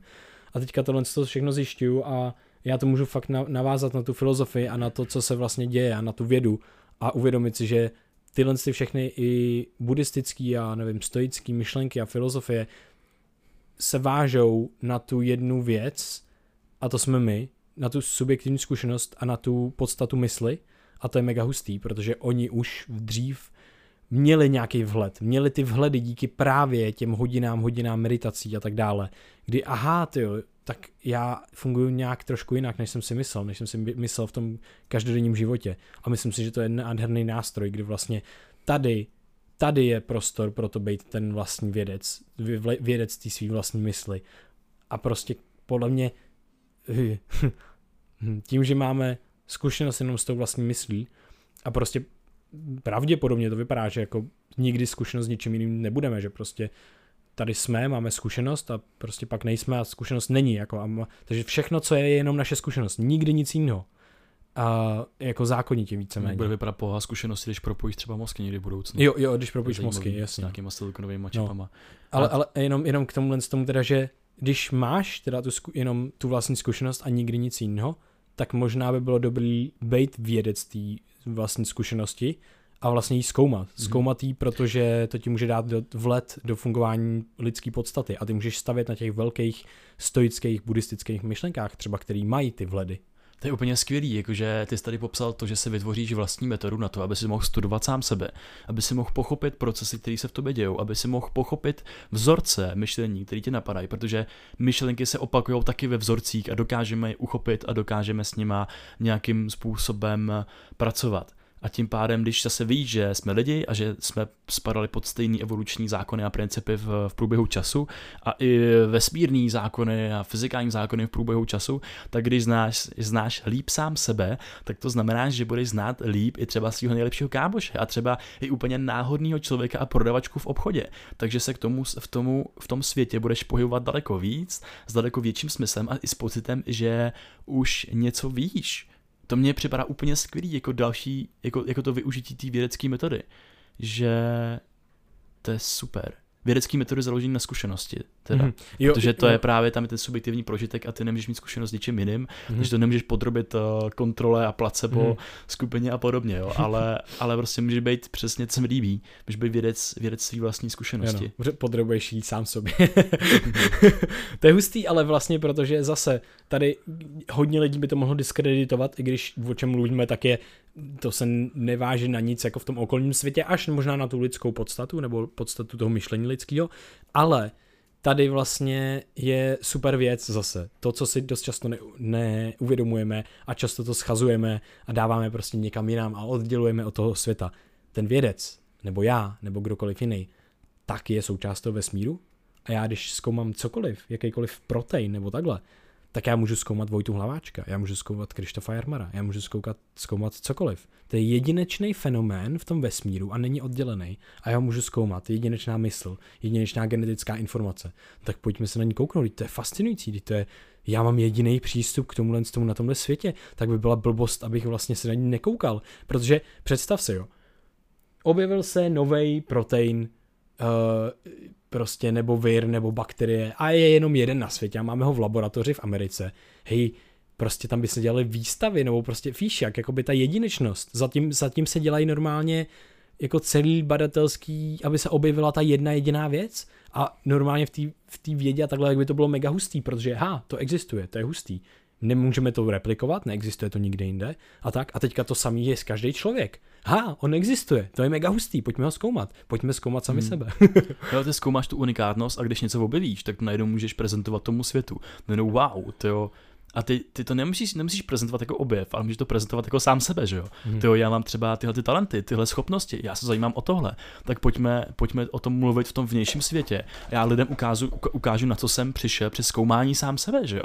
A teď najednou to nebudeš ukazovat na nějaký, nějaký výstavě, ale ty si to prožiješ v tom vnějším světě, jako ta ojedinělá unikátní zkušenost. To mě fakt moc baví. A že v každém momentu, tak celý svět je plný unikátních eh, zkušeností a unikátních jedinečných věcí, který je možný zkoumat. A najednou tu vědeckou metodu můžeš vzít. Můžeš vzít ty otázky, můžeš vzít tu zvědavost a můžeš vzít fakt jakoby ten smysl pro to bádání a zaměřit se na jednu věc, kterou teď kolem sebe máš a zeptej se, jak to funguje, kdo to vytvořil, kde se to pr- poprvé objevilo, jak to, že já to můžu vnímat tak, jak to já vnímám. A najednou tady máš miliardu otázek, na které neznáme ty odpovědi. A můžeme prostě bádat v každém tom Hmm. momentu, protože vlastně pořád je nás nějakých, já nevím, 8 miliard lidí na planetě a nemáme kognitivní kapacitu, aby jsme se věnovali úplně všemu, aby jsme se věnovali každému atomu ve vesmíru a dali mu tu svou pozornost a zjistili, co to dělá, co to tvoří. Takže tady má úplně každý jedinečnou příležitost na něco přijít. Hmm. Na, přijít na něco, co ještě nikdo jiný na světě neví a užít si ten moment toho objevu. To mě fakt baví v tom našem procesu, že od té doby jsem se začal ptát a zjistil jsem něco nového. Tak mě je jedno, že už se na to někde, někde přišlo, jo, ale, ale ten pocit, že wow, tohle jsem předtím nevěděl a teď mi to mění realitu, doslova. A nebo když si filozofuješ ve sprše a máš uh, prostě spoustu informací a nevím, přečtený knihy a něco a dovaří se ti tam nějaká myšlenka a najednou si řekneš, wow, co když to takhle? A teď za měsíc si přečteš knížku, jak nějaký vědec za to dostal Nobelovu cenu, že to prostě potvrdil takovouhle věc, jo. A najednou, aha. jo, to je dobrý pocit, no. A je to, je to fakt bombastický. A není to, že bys byl právě nějak geniální, protože pro tebe To už ty, ty způsoby napadlo. myšlení jsou zajetý Mhm. a napadlo ti to na základě informací, které jsou vystavěny třeba na těch teoriích, jako na základě toho. A to mě fakt neskutečně moc Mhm. baví, no. Jo, hele, tady bych asi, mě prostě fakt baví ta psychedelická podstata potom jakoby toho prožívání občas. A já bych se k tomu vrátil, protože my jsme se tady hodně bavili o tom občas jako ta existenciální krize, že jo, prostě hm, ten existencialismus a takhle pro mě to je extrémně pozitivní, ale věřím, že pro někoho to může být negativní, ale to taky zabral nějaký čas, ale ono je nádherný, to bádání a ty otázky, ale potom vlastně mám pocit, že to přímo musíš, ne musíš, ale že na základě toho bádání a otázek se dozvídáš nějaký věci a mám nějaký podezření, uh, mám nějaký indikace, že uvolňování, uvolňování se a letting go, prostě nechání těch bejt, těch věcí a uvolňování se do té nevědomosti a uvolňování se do toho bezkoncepčního myšlení a, a, tak, do takového jako zenového stavu, přesně ta don't know mind, jak jsi zmiňoval, že to je vlastně jedna z těch cest, ty máš sice pořád tendenci si vytvářet koncepty i na tohle tu bezkoncepčnost, ale ve finále, ty když se dostaneš do té zkušenosti, tak je to mega zajímavý, protože ta zkušenost je potom hodně, mm, hodně příjemná a je příjemná jenom, že seš a tady se na to napojuje ten smysl. Uh, to je fakt fascinující, protože tahle zkušenost není vůbec složitá, je naprosto jednoduchá. Máme pořád tendenci něco někde hledat a zažívat extrémní peaky, peak experiences, což pro mě potom jsou, protože tam cítím třeba vděčnost a brečím jen tak, že koukám na strom, nebo že prostě koukám na, mm, eh, na, na měsíc, anebo z ničeho, že prostě tady sedím a čtu knížku, nebo mám uvědomění, to jsou prostě některé věci, anebo za vděčnost za lidi v, životě. To jsou pro mě peak experiences, ale ono to vychází z těch neskušeností vlastně s ničím, prostě z toho letting go, z toho pouštění všech koncepcí, všech věcí a právě teď přichází na řadu ten smysl. My jsme mluvili o tom, že smysl se vytrácel, vlastně ty smysl utvářející věci s tou evolucí, protože dřív jsme měli to jídlo, pití a tak dále, ulovili jsme něco, potom jsme uh, osoložili ženu, předali jsme geny do, naší, do další generace nebo něco podobného a byli jsme v pohodě. Měli jsme tu tlupu a bylo to všechno v čilu, jenže teďka už prostě voda teče z kohoutku, koup, maso nebo cokoliv si koupím a už to tak nemáme. Ale pak, jsem se, pak jsme se zamysleli právě s Jirkou Charvátem, když jsme byli a tam přišla nádherná věc, kde vlastně my to můžeme posunout ještě o level níž, který se děje přímo v meditaci nebo v některých typech meditací. Vlastně téměř ve všech. A to je soustředit se jenom na ty smysly. Smysl. A tam je ten smysl. Jakože ty můžeš si udělat smysl jenom z těch celých smyslů. A to je fakt nádherný, protože ty nepotřebuješ už nic dalšího. To by stačí čistě jenom ten pohled, jenom ta barevná paleta toho, na co koukáš. Jenom ten zvuk, co, co se děje. A ten zvuk je všude neustále a my si to neuvědomujeme. My, já jsem teďka šel lesem a křoupala mi pod nohy, nohama ty kamínky a bylo to nejnádhernější. Bylo to jakože fakt hodně dobrý, fakt jsem si to užíval. Bylo to takový takový ti křoupe, sníh pod nohama třeba, když jako čerstvě na to. To je tak příjemný, že jo. A teď já jsem to zažíval a jenom fucking blbý kamínky.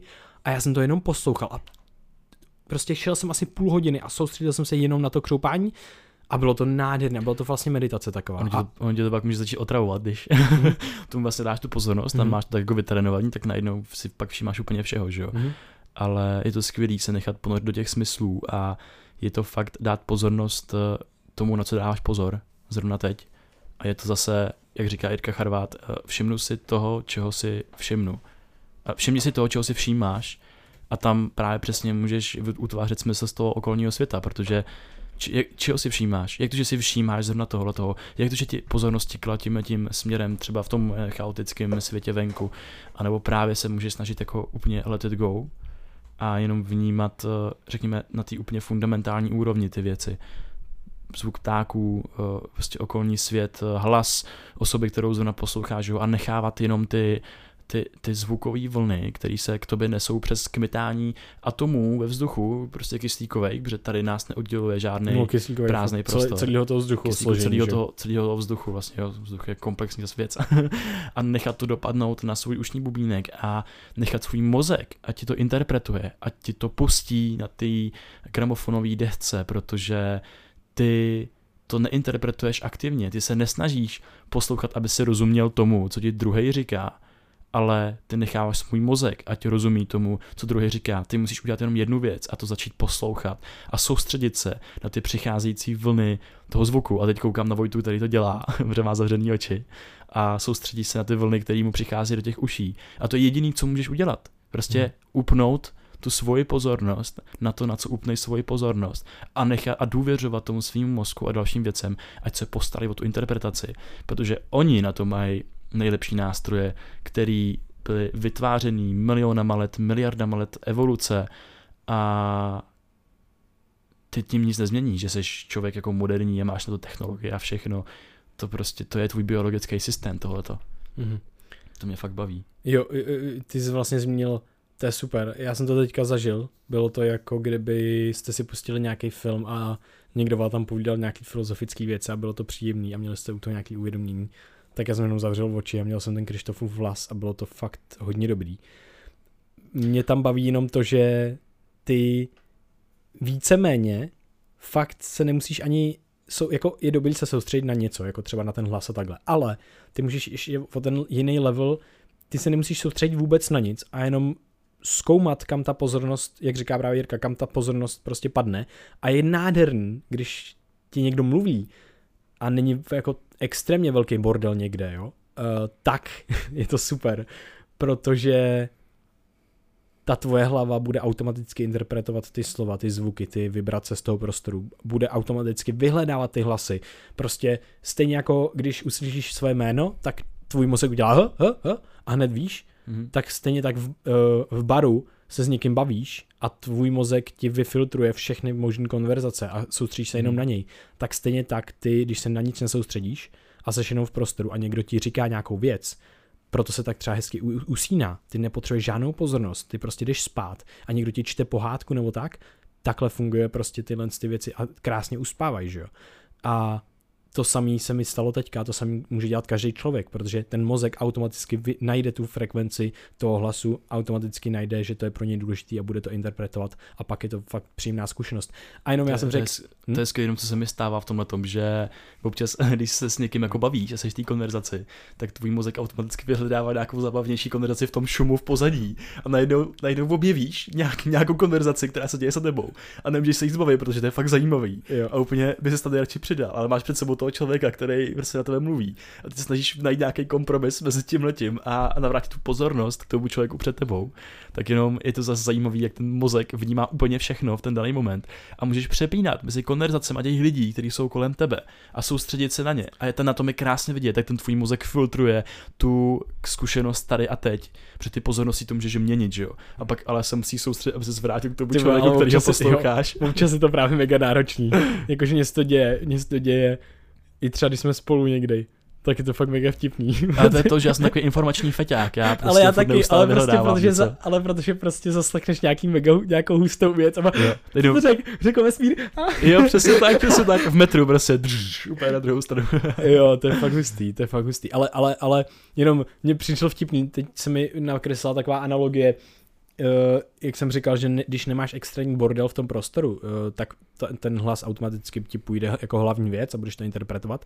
Teď mě napadlo vlastně, já když mám velký bordel v hlavě, tak mi to občas mám pocit, že by mi to mohlo u, u, ulítnout někam jinam, tak je to stejná, stejně tak, že bordel v prostoru a bordel v naší hlavě.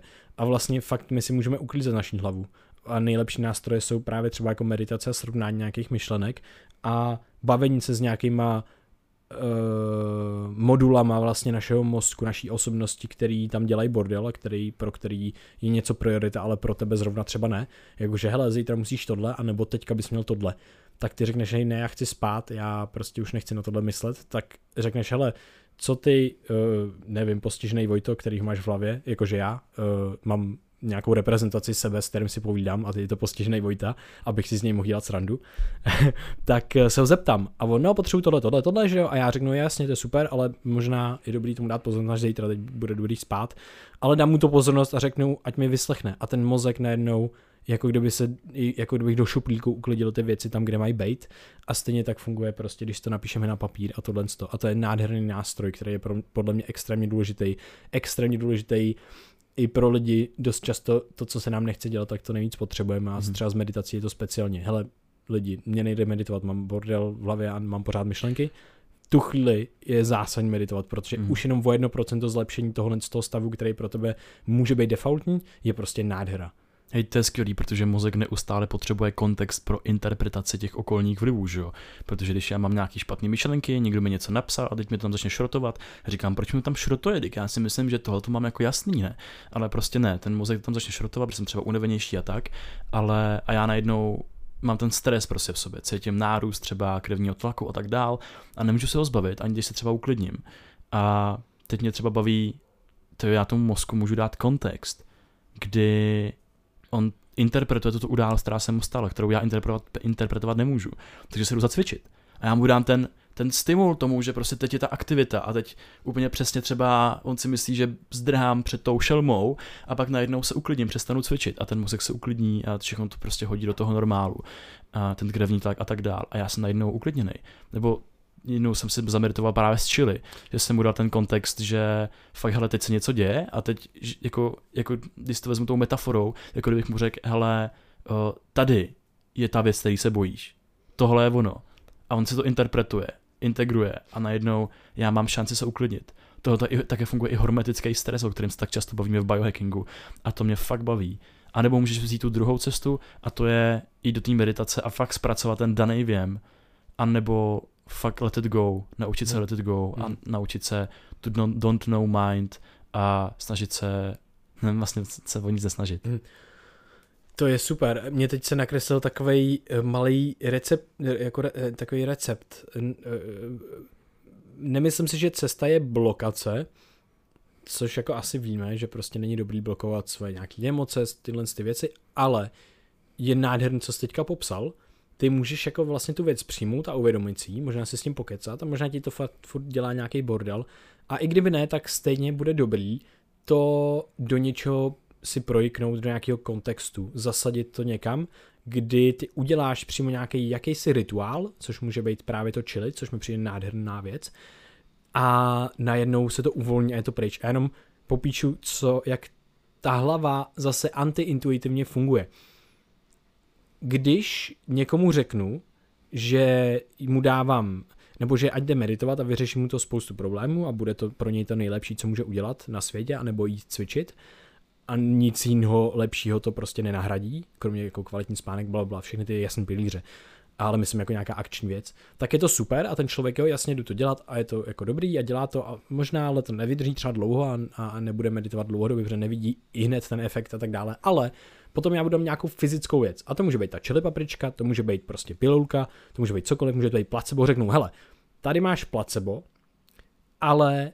uh, tvůj mozek funguje tak, že si do toho potřebuje, do nějakého fyzična, do nějaké fyzické věci, si potřebuje projiknout nějaký efekt tvůj, tvoje tělo, tvůj organismus něco chce, něco potřebuje. Jasně, takže mu dáš pilulku, na který bude napsáno, hele, tohle dělá to, že budeš pozornější, budeš mít klidnější mysl, nebudou tě, já nevím, trápit věci a tak dál a dáš si to a ty automaticky budeš hledat v tom prostředí, to znamená, jo, že třeba, se třeba, třeba uklidníš. Jo, jo, třeba, přesně tak, to je mega hustý, ale jenom ten akt toho, že já udělám něco fyzického, a to je prostě nádherný, protože ty můžeš si vzít tu chili a teď zjišťujeme, jak ten chili je nádherný nástroj, protože neublíží ti to, má to spoustu benefitů, když to samozřejmě nepřeženeš s nějakým ultra super extraktem a máš tam to fyzično a nejenom fyzično v té samotné chili papričce, kterou si vezmeš, ale ty to fyzično i budeš cítit. To znamená, že hele, beru si něco, co mi mega moc pomůže, dávám si to do pusy a cítím mega moc intenzivní věci. A teďka co ty děláš s tou, co, jak pracujeme s čili na čili meditaci? Přijímáme ty věci. Takže stejně jako ty bys přijímal tu věc, která tě štvala v hlavě, tak ty to uděláš s tím čili. Potom to nehodnotíš a potom si představuješ, jak to tam pádlíš třeba a necháváš to být. To, co už nepotřebuješ. To je tak hrozně hustý, že prostě tady máš na dvou úrovních tu samou věc a můžeš to trénovat v čili meditaci, ale můžeš to čili dát i jako nástroj pro to, abys to udělal v tom reálném životě, abys jako fakt si dal do kontextu nějakou tu věc. Mm. To je prostě fascinující, jakože tohle to je fakt hodně silná věc. No tady jsme zpátky u jakýsi vědecký metody, že, jo? že vytvoříš si pro sebe ten systém, který funguje a který nejlíp má i nějaký opodstatnění právě v té vědě, že je to studovaný, což ten hormetický stres opodstatnění má, že jo, a víme, že to funguje. A najednou ty zase se tím světem můžeš pohybovat s tím, že máš ty nástroje a víš, že fungují a víš, že se můžeš spolehnout na ten svůj mozek, že je použije v té chvíli, kdy je nejvíc potřebuješ. A najednou už uh, ta tvoje existence je víc uchopitelná, že už nejsi jenom takový to smítko, který je zmítaný v tom prostoru, ale víš, jak najednou naložit třeba s negativníma emocemi. Víš, proč se ti ty, ty, ty, ty negativní emoce dějou. Víš, že jsi negativně předpojatá mašina, eh, vytvořená evolucí a tak dál a najednou jakoby je to trošičku zbavení se zodpovědnosti nebo zbavení se vlastnictví toho stavu, protože ty jako nejseš ten kdo ho aktivně tvoří, že seš, nevím, negativní, bla, bla, bla, ale zároveň je to převzetí zodpovědnosti za, za svůj aktuální stav. Že to je jakoby trošku proti sobě, ale, ale ty seš ten rozdílový faktor, který se rozhoduje, jestli se bude cítit dobře, anebo špatně, hmm. který se rozhoduje, jaký systém budeš aplikovat na ten svůj život a který ti bude pomáhat. Hmm. Takže to, to mě jako obrovsky, obrovsky baví. Jo. Mě to hodně baví, protože tady se spo, spoust, propojuje spousta věcí a je to právě díky té vědě. A tady je nádherný, že ta věda ti nedává tu propojenost a tu složitost a komplexitu, ona ti dává ty jednotlivé věci. No tak já třeba vím, že ze studií uh, vychází, že naděje, když člověk cítí naději, tak je asociovaná s menšíma symptomama deprese a úzkostí a menší pravděpodobnost, že tu depresi a úzkosti dostanu a větší pravděpodobnost, že si ji třeba vylečím nebo že ty symptomy prostě budou mít menší. No a co to znamená? No tak mám úzkosti, deprese nemám, ale nějak se cítím a můžu mít někdy horší náladu, někdy lepší náladu, uh, tak jako je lepší cítit naději, že jo? protože to vím z té studie. No a teďka co já mám? Já mám tu chili, která vím, že funguje jak fyzicky dobře, tak psychicky dobře při té meditaci a trénuju tím zpracovávání nějakých věcí. To znamená, že já mám naději, že když se dostanu do nějakého stavu, tak mi to vyřeší to chili. Třeba, to je fakt jednoduchá věc. Dvě věci spojený mm-hmm. a já si to spojím a budu, ne, že i hned ucítím, že přečtu si studii, studii a cítím naději, ale já postupně kultivuju tu naději, protože vím, že ty věci mají reálný efekt, že mám právě tu zodpovědnost a mám tu sílu ovlivnit ten svůj život a to svou zkušenost hmm. do budoucna. A vím, že to nebude trvat hodinu nebo den, ale že to může být trvat měsíc, týden, rok a mám Jenom tam tady... tu naději. Jenom, že propojuju ty věci a to je nádherný. Hmm, jenom tady právě mě hodně baví, že když řekneš slovo naděje, tak uh, je to takový slovo, který se moc často nepoužívá, je spojený spíš s takovým kliše, s takovými jako abstraktníma věcma, jak ti jako naděje může pomoct v životě. A jak vůbec ovlivníš to, že cítíš naději nebo, nebo něco takového, tak uh, mě baví, že už jsme nahráli nějak některé studie o třeba growth mindsetu, o tom, Kuráž. že najednou se dokážeš tu situaci negativní, která se děje, tak tam vidět ten, ten její užitek pro svůj život v budoucnu, že to něco naučí, nebo že třeba zjistíš, že tudy ne, máš tam tu naději, která je v té změně té perspektivy ta naděje, taky jsme o tom nahráli studii, když eh, přemýšlíš o dlouhodobém kontextu, o tom, co ti to přinese právě do budoucna, tak najednou se třeba soustředíš víc na tu danou činnost, která se ti třeba nedaří, anebo se ti děje nějak jinak podle tvýho plánu, ale máš tam právě ten dlouhodobý kontext a v tom dlouhodobém kontextu je obsažená ta naděje, že si dokážeš představit svý budoucí já, jak těží z té současné situace, protože evoluce tak je taky jenom pozitivní proces protože my jsme výsledkem uh, vlastně neustálého, neustálého úspěchu. Protože úspěch je i, že se někomu něco nepovedlo. Úspěch je, že třeba i nějaký druh vyhynul.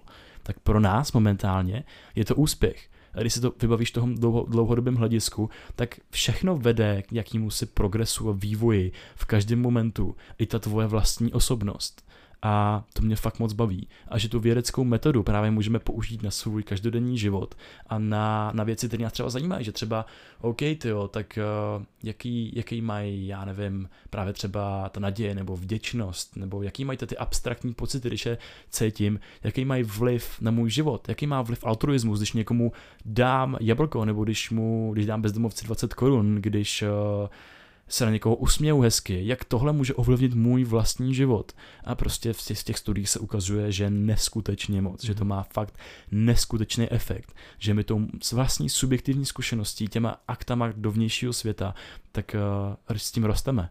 Jako je to nevyhnutelný provázaný proces. A my se bez toho nemůžeme obejít, protože jedinec a, je, a jeho prostředí tak jsou provázaný a je to prostě založené, jak jsme se bavili na začátku. Je to další výměna informace. Jako když eh, přichází ten kyslík do toho dřeva za, za toho tepla a, a vzniká z toho prostě oxid uhličitý a, a oheň a další věci, tak je to prostě další výměna energie, protože jsi systém v tom svém prostředí. Mm, jo, mě to, to mě baví moc.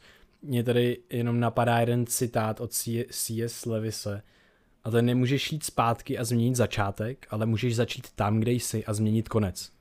To je hustý, protože když tohle to uvědomíme, tak my potom můžeme začít používat každý ten moment od téhle chvíle a mám tam tu naději, že jo, protože vím, mm-hmm. že můžu změnit konec. A, a je to stoicismus, protože nemůžu změnit to, co nemůžu ovlivnit. Už ta informace, která k tobě přišla, že, že najednou to, hele, to mi dává trošku víc možností do vlastních rukou a najednou já mám možnosti teď tím, co dělám teď, kam směruju tu pozornost, co konzumu za informace, tak ovlivnit nejenom budoucí chování sebe, ale třeba i jako svého prostředí, svý lokální komunity, anebo se třeba, já nevím, lidstva, společnosti, mm-hmm. to je mega hustý. Jo, jo. A, a, že to je v mý kapacitě, jakože to je možný prostě, protože vždycky to je možný. Vždycky tam tahle možnost existuje. A jenom to je nádherné, co jsi řekl, že vlastně každá ta zkušenost nás ovlivňuje, každý ten moment nás ovlivňuje a mozek se neustále učí, takže cokoliv, a znova se vracíme k té pozornosti, tak důležitá věc, čemukoliv, čemu věnuju pozornost, cokoliv, co já udělám v tom světě, cokoliv, jak se usměju v tom metru a lidi mi to vracejí zpátky, já z toho všímám. Najednou mám ten svět prostě rozžářenější, mám víc oxytocinu, mám víc dopaminu, víc serotoninu, mám jiný, jinou neurochemii v mozku, jsem kreativnější na základě toho. Tahle blbost, úsměv ti změní život, jakože může ti fakt změnit život, protože ti nastavuje filtry, to, co vnímáš v realitě. A víme, že vnímání reality je aktivní proces toho mozku, který neustále něco vnímá. A teďka ty jdeš tím světem a pomalinku se ti ten svět začíná měnit na ten svět, kterýmu ty dáváš pozornost a prostě je to fakt nádherný proces a všechno se ti to ukládá a je pravděpodobnější, že se ti to stane v budoucnu, protože se tam dělají fyzický dráhy v tom mozku, mm-hmm. který to pak reprezentují. Takže to je nádherné. Jenom, mě, jenom takhle bych to zacyklil zpátky k tomu všemu, v tom podcastu, jak jsme dneska začali, protože teď se děje fascinující věc, úplně neskutečná. My jsme se vytrénovali jako ty Pavlo, Pavlovian monkeys, nebo prostě psy, psy ne fucking, ne opět, že v té době neměli ještě monkeys. jo no. ale uh, my si dáme mezi sebe ten, ten mikrofon a nám se změní mozek, nám se změní subjektivní zkušenost a najednou z nás lezou věci, které normálně, které z nás normálně nelezou. Hmm. Protože ta hlava má ten kontext třeba, jak to vnímám já. Já se najednou vzpomenu na křestní jméno Higgse, takže vím, že Peter Higgs a najednou, já nevím, jestli se on se jmenuje Peter Higgs, ten fyzik, ale mám takovou důvěru ve svůj mozek, že to řeknu a pak to zpětně do Google a zjistím, že to je pravda. Protože můj mozek eh, v tomhle stavu, když nahráváme, funguje na víc bdělý a pozorný úrovni, než kdy dřív, protože já tomu fakt těm myšlenkám dávám maximální pozornost. A tím pádem mi připadá, že si dokážu vzpomenout na věci, které v té hlavě mám, na které si normálně vzpomenout nedokážu. Protože jenom, víš, jak se cítíme po každém podcastu, jsme vyřízený. Jo, jsme vyřízený. Jsme vyřízený, to je, kdyby si dvě hodiny běhal. Hele, je to pravda, mě to fakt uh, baví, jak je to, jak to je jediný čas ve svém životě, kdy udržím až dvě hodiny pozornost. Jakože fakt dvě hodiny přímo pozornost na všechno, co říkáš. Mám přímý kontakt s tebou neustále, vlastně oční kontakt. Vnímáš to tělo, vnímáš prostě to, co člověk říká, vnímáš svou mysl, svý myšlenky tě napadají, zapisuješ si, co tě napadá. Jo, a to je takový jako kontext, to je hustý. Jako, uh, nebo um, věc i třeba pro lidi, kteří nás poslouchají, tak vytvořit si kolem sebe takový prostředí, který z vás uh, vytříská maximum, co by vás je, pokud chcete právě jakoby vytvořit si to prostředí pro tu tvorbu, okolo který se vám ta tvorba bude ohýbat a bude hmm. stavět. Protože mě se moje mysl vytvořila kolem podcastu a já už jsem teď jako ten podcast je mojí součástí jako na té fyzické, biologické úrovni. A já bych bez toho nikdy nebyl takový, jaký jsem dneska. Jo a když se zase vrátím zpátky o ten jeden a půl roku, tak je to jenom to, že jsme vzali mikrofon a na, v prvním díle jsme se spolu smáli prostě hodinu a půl a hmm. bylo to fakt takový jako až zhulený smích, jak nás nazval Ondra Koudela v nějakým prvním hodnocení. Jo, jo. A bylo to tak, že my jsme se tam kultivovali tu mysl, kultivovali jsme se tam naši konverzaci a způsob mluvy a mě fakt baví, kam se tenhle ten akt dostal a hmm. neustále se to vyvíjí, neustále se jsem vědomý jejich nedostatků a zároveň toho, v čem se můžu zlepšovat, se týče nějakého bádání i té vědecké hmm. metody. Hmm, hmm. Jo, mě, mě hodně baví ještě jeden ten hack, asi největší, který jsme udělali, aby jsme to vůbec mohli pustit ven. A to je ten přístup ke všemu. Ten přístup nás a to, že jsme se rozhodli být naprosto sami sebou a ko, ko, komunikovat to, že jo, a žít ty věci. Takže my prostě cokoliv, co se děje, tak nám je úplně jedno, že říkáme, co říkáme, protože my máme zatím vystavený to, ty baráky, ty hrady, které jdou sfouknout rychle. Ale když je někdo napadne, tak jsme si jistí nějakýma věcma. A to je jenom, hele, my si nejsme jistí ničím. Jakože uh, všechno, co komunikujeme, tak, tak ano, vychází z vědy, vychází z principu a naší subjektivní zkušenosti, ale nikdy neříkáme, že takhle to je na 100%. Říkáme, že to je takhle pro nás, že takhle pro nás je to brutálně hmm. užitečný. A že ale to je že... užitečný úplně na všech polích, protože jo, to by ty se zbavíš toho tlaku na sebe, že musíš Přesně. mít v každém momentu pravdu.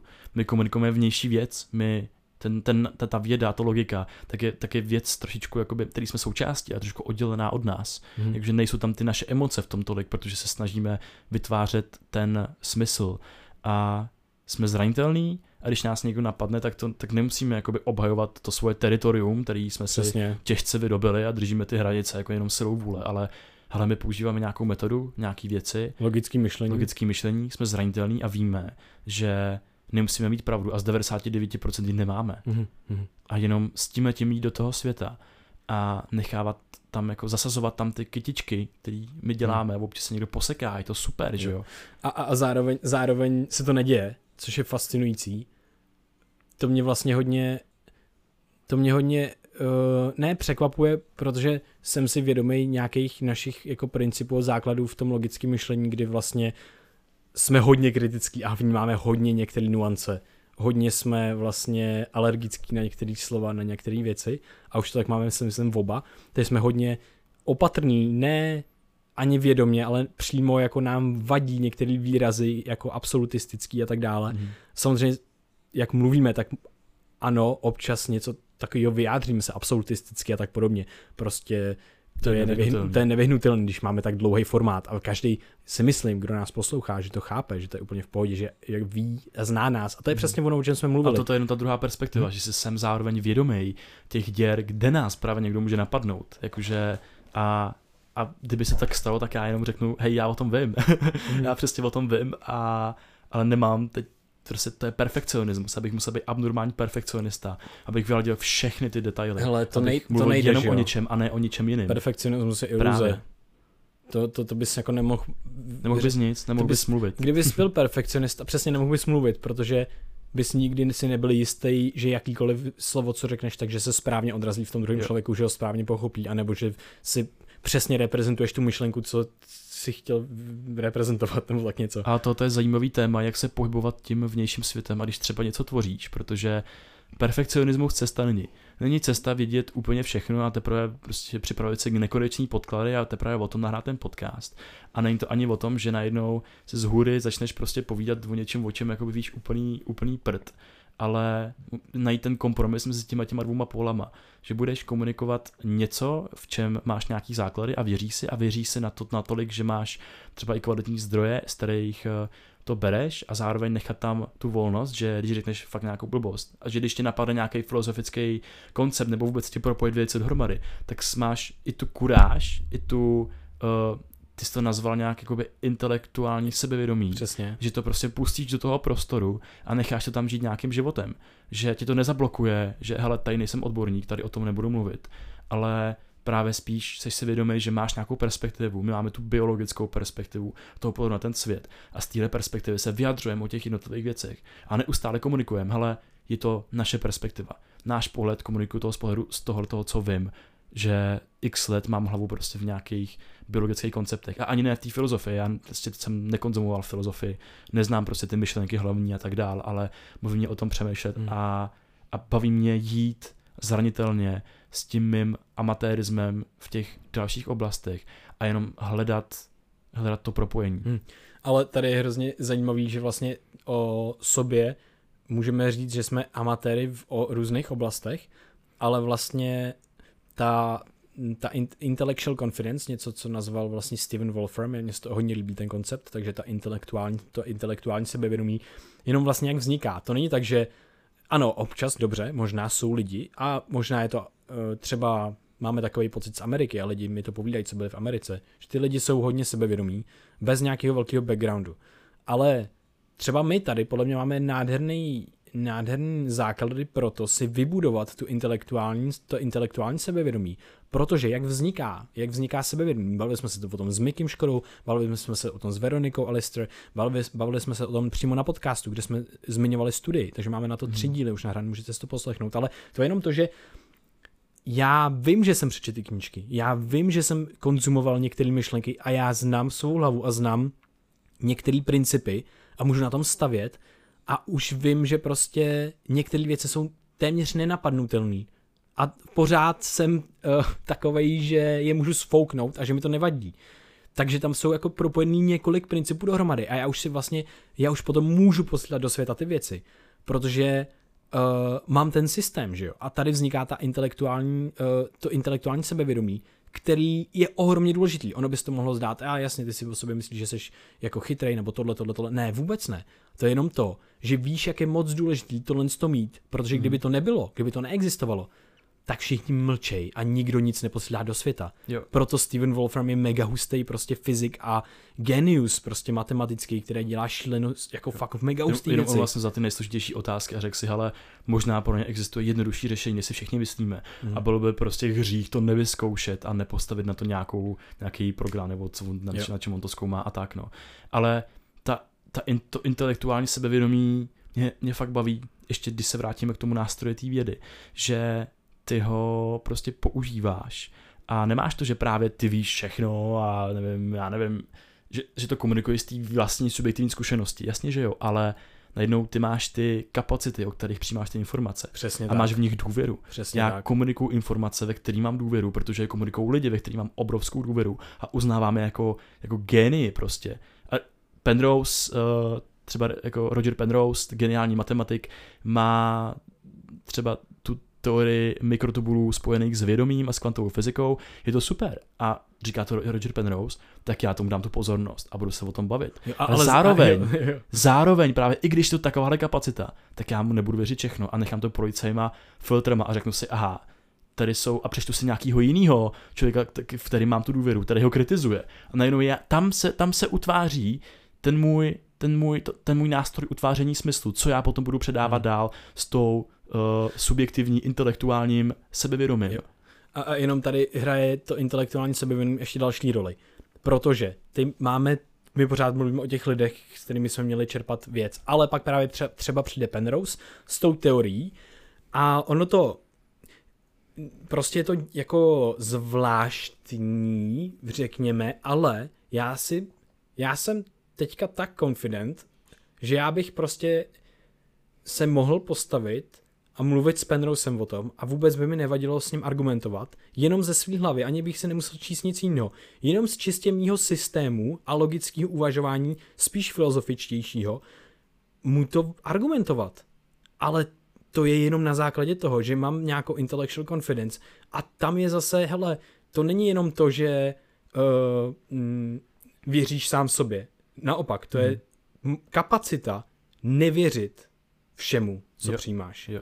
Takže to je i to kritické myšlení. Takže jsem sice otevřený a mám ty kapacity, ale když oni vyprodukují bullshit, protože se to může stát, tak nikdo, jako by my máme pocit, že nějaký geniální člověk v něčem, tak je do- dobrý ve všem ostatním. Blbost. Ten člověk je geniální a bude geniální v tom jednom, pravděpodobně, a v těch dalších věcech bude možná dost špatný. Takhle, je, takhle jinak je kognitivní zkreslení jedno přímo, že máme člověka, který je slavný a známý a dobrý a je to nějaká hollywoodská hvězda, tak máme pocit, že je super ve všem. Ne, bullshit.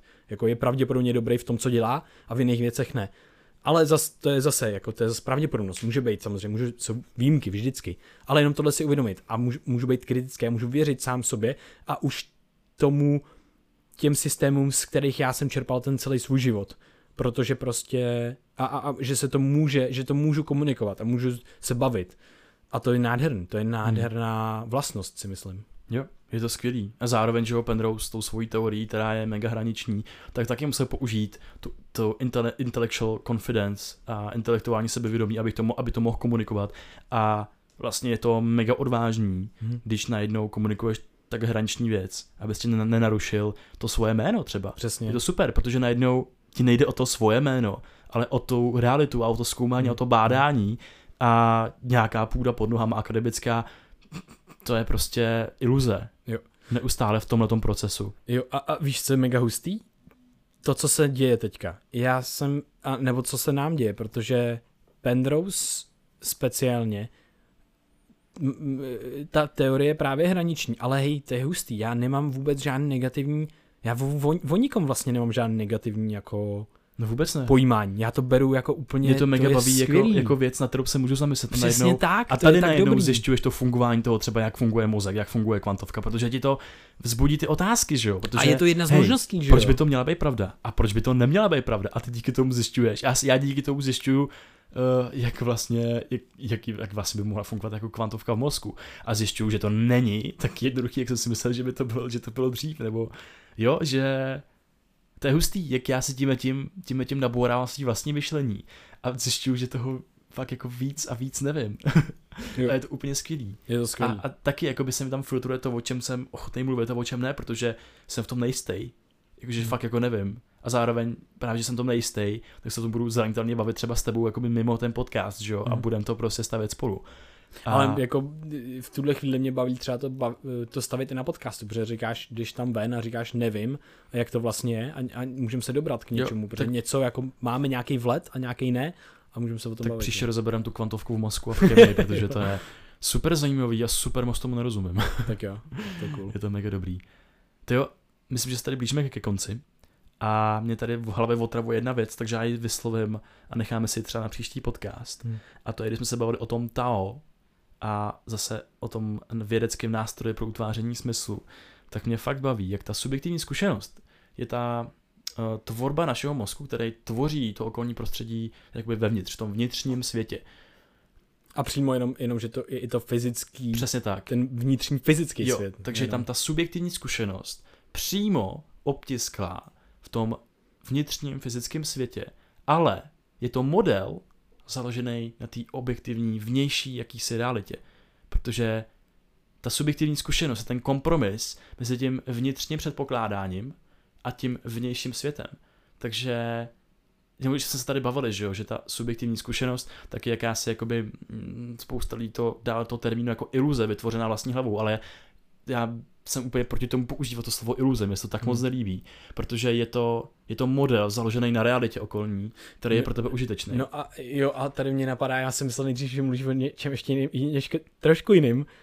Uh, a, a ještě možná to zamotám víc, ale to nevadí, protože tenhle model, který jsme si vytvořili, je na základě té naší zase subjektivní zkušenosti jenom. no jasně, Takže zase ten vnitřek obtisklej, anebo vnitřek obtisklej v tom vnitřku si projekuje, projikuje tu, tohle ten model vlastně. jo, jsme jen takový zabalený štrudl. Jo, jsme zavoleni štrudl.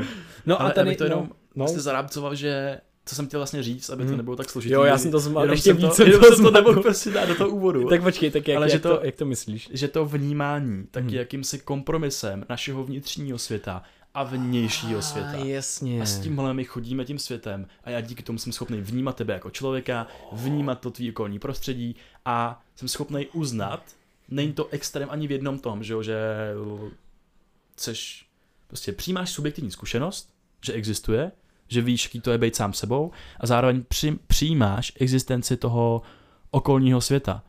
A tohle mě na tom fakt mega baví, protože mi to pomáhá právě v mnoha těch existenciálních otázkách, kterých řeším. Mně, ty to je hrozně dobrý, to je fakt super. Mně se tam hrozně líbí to, že to je zase jakýsi potkávání top-down a bottom-up. No právě. A tady, a tady to je to potkávání, protože to, co vzniká, je vždycky to potkávání mezi tím vnitř, vnitřkem a vnějškem a je to jenom o tom, kde nakreslíš tu čáru, že jo. Um, A my teďka jako kreslíme čáru nějak arbit, uh, nějak jako um, vymyšleně v podstatě mezi náma a tím okolním Mhm. světem, ale ono to není úplně vymyšleně, protože ta čára je nakreslená na základě toho, kde se potkávají ty světy. Ale pořád nevíš, kde je ta hranice, protože to je, to je problém, to je největší problém vědomí a to je ta subjektivní zkušenost. Mhm. Že ty dokážeš No, no. s jakýmsi subjektivním prožitkem oddělit tu subjektivní zkušenost přesně od tak. toho jakýsi objektivního prostředí, který existuje samo o sobě. Jo. A to je problém, že vlastně ty nikdy nemůžeš vědět, protože vždycky to vychází z té subjektivní zkušenosti. Takže my tady říkáme, jo, to je hezká čára a potkávání se top-down a bottom-up. Já bych, jak si přirovnal, vnějšek a vnitřek. Ale co to znamená? Mají ty termíny vůbec nějaký význam? No, pravděpodobně nějaký význam mají, protože prostě s nimi máme zkušenost už dlouhou dobu a tak dále. Ale zase opíráme se pouze o tu naši subjektivní zkušenost. Takže to je koncept, takže to je nějaký si model, Jasně. a, a, a to je krásný, není to špatný, protože kdyby jsme počítali jenom s tou subjektivní zkušeností a nikdy by se, jsme, jsme z ní nevyšli, a, a to vlastně jenom Hegel říkal takovou zajímavou věc o objektivitě, tomu se vrátím, než tuhle tu myšlenku dokončím. A to je to, že Uh, no, teď, jsem, teď se tam nevrátím, protože jsem zapomněl, uh, když jsem zmínil Hegla. ale, ale, ale to je to, že jo, že my musíme věřit té naší subjektní zkušenosti, aby jsme se mohli hejbat tím světem, jinak bychom přestali existovat. Takže jako ano, můžeme přestávat existovat jako intermittent, jakože občas na chvíli, protože to je příjemný třeba, e, jako nějaká jakási ego smrt nebo něco podobného, nějaká transcendence mm. nebo cokoliv vlastně, na, nakreslit si tu čáru jinam, mít tu psychedelickou realitu, mít to, že já jsem součástí toho vše, a já jsem, jako to je jasný, ale žít tím způsobem, mm. jakože Jo, manifestovat to do toho manif- svého života, do toho okolí. Jo, a tak ono by to nešlo asi ani jako vnímat, cítit slunce, jakože bejt slunce, to by asi nešlo, protože by to Ne, musel... je to fakt ohromně těžký, to jsou, Jo, ale ty jo. jsi, ty jsi tady zmínil to, jako jaký to má význam a to Mhm. má právě jakoby pro mě uh, fakt filozofický a existenciální význam. Protože kdyby ty si přijímal jeden nebo druhý extrém, že buď všechno je výsledkem té subjektivní zkušenosti, tak by si inklinoval k modelu, který nefunguje pro ten reálný život. Jo. Kdyby si přijímal to, že jsi jenom determinovaný systém v tom všem, tak uh, vlastně jakoby tak, uh, tak přijdeš o to kouzlo té subjektivní zkušenosti, Mhm. o, to, o ten prožitek, o ten samotný, o, ten, o to samotný který tě prožívání dovedl, že jo? který a ten tě život. sem právě, právě dovedl, že jo, takže prostě nemůžeš se dostat do nějakého prožitku, že jako mm, neexistuješ. Nejde to, Mhm. neexistuje, nemůžeš se dostat do požitku, že, si, že, si, že, že není nic. Přesně. Takže Takže proč to- to... dělat? Proč nevzít ten užitek toho, co mám a využít to, že jo, na poznávání, protože nic jiného nikdy mít nebudu. jo, je to, ten, je, to to, je to fakt to krásné rozdělení, že ten vnější svět má svý opodstatnění stejně jako ta subjektivní zkušenost, s kterou tím vnějším světem můžeš procházet. A teďka ti řeknu toho Hegla. On mluví o objektivitě. To je mega zajímavý, protože my jsme se o tom bavili častokrát spolu mimo podcast, ale on právě mluví o poznávání světa a mluví o tom, že to jsme zase zmiňovali, já to mám teďka jenom uh, proved by Hegel. no ne proved by Hegel, ale zjistil, že on má podobné myšlenky a to je to, že ty máš nějaký ten, tady držím hrníček s tím čajem a prostě já když se na něj kouknu, tak já, abych, vě, abych poznal ten hrníček s čajem, tak bych se jim musel stát. A to se nikdy nemůže stát. Já budu pořád koukat ze sebe. Ale já mám čas a já můžu ten hrníček s čajem otáčet a koukat na něj z jiných úhlů. A najednou zjišťuju, že ta věc má nějaký věci, jako, že má nějaký hodnoty, který mají nějaký, který jsou stabilní v čase třeba a že v, se že já se stávám tím objektem částečně tím, jak měním úhly a koukám na, ním, na něj.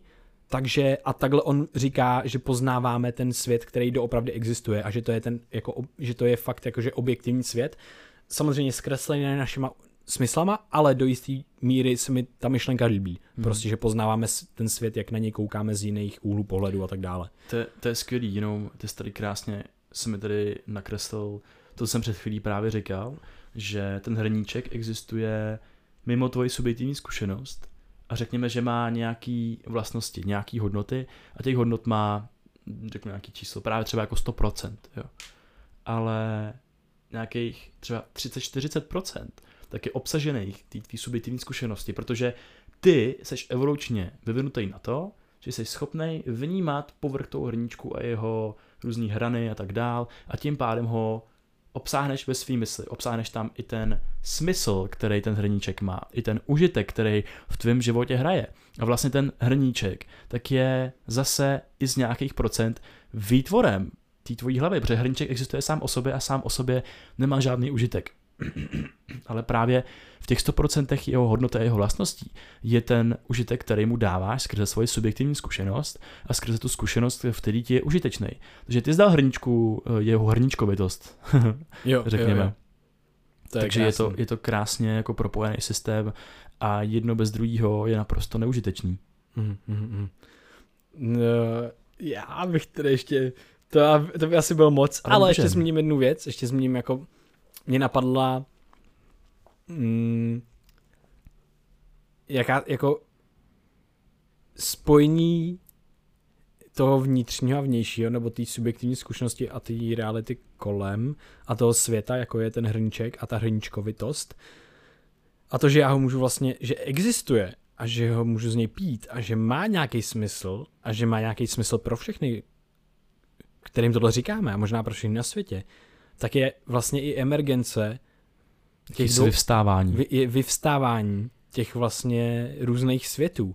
A ukazuje se, že to vyvstávání, ta emergence se furt projevuje na všech úrovních reality. Od té úplně základní, jak jsou kvarky a gluony a upquark, downquark, všechno tohle, tak až po tu společenskou, jakože emergence lidstva je prostě třeba technologie, nebo internet, nebo prostě hrníček, mm-hmm. a nebo letadlo, a nebo nějaký koncepty myšlenkou, nebo filozofie, nebo město. To mě fakt hodně baví. Já bych to úplně dal u nějakého konkrétního příkladu, mi teď napad.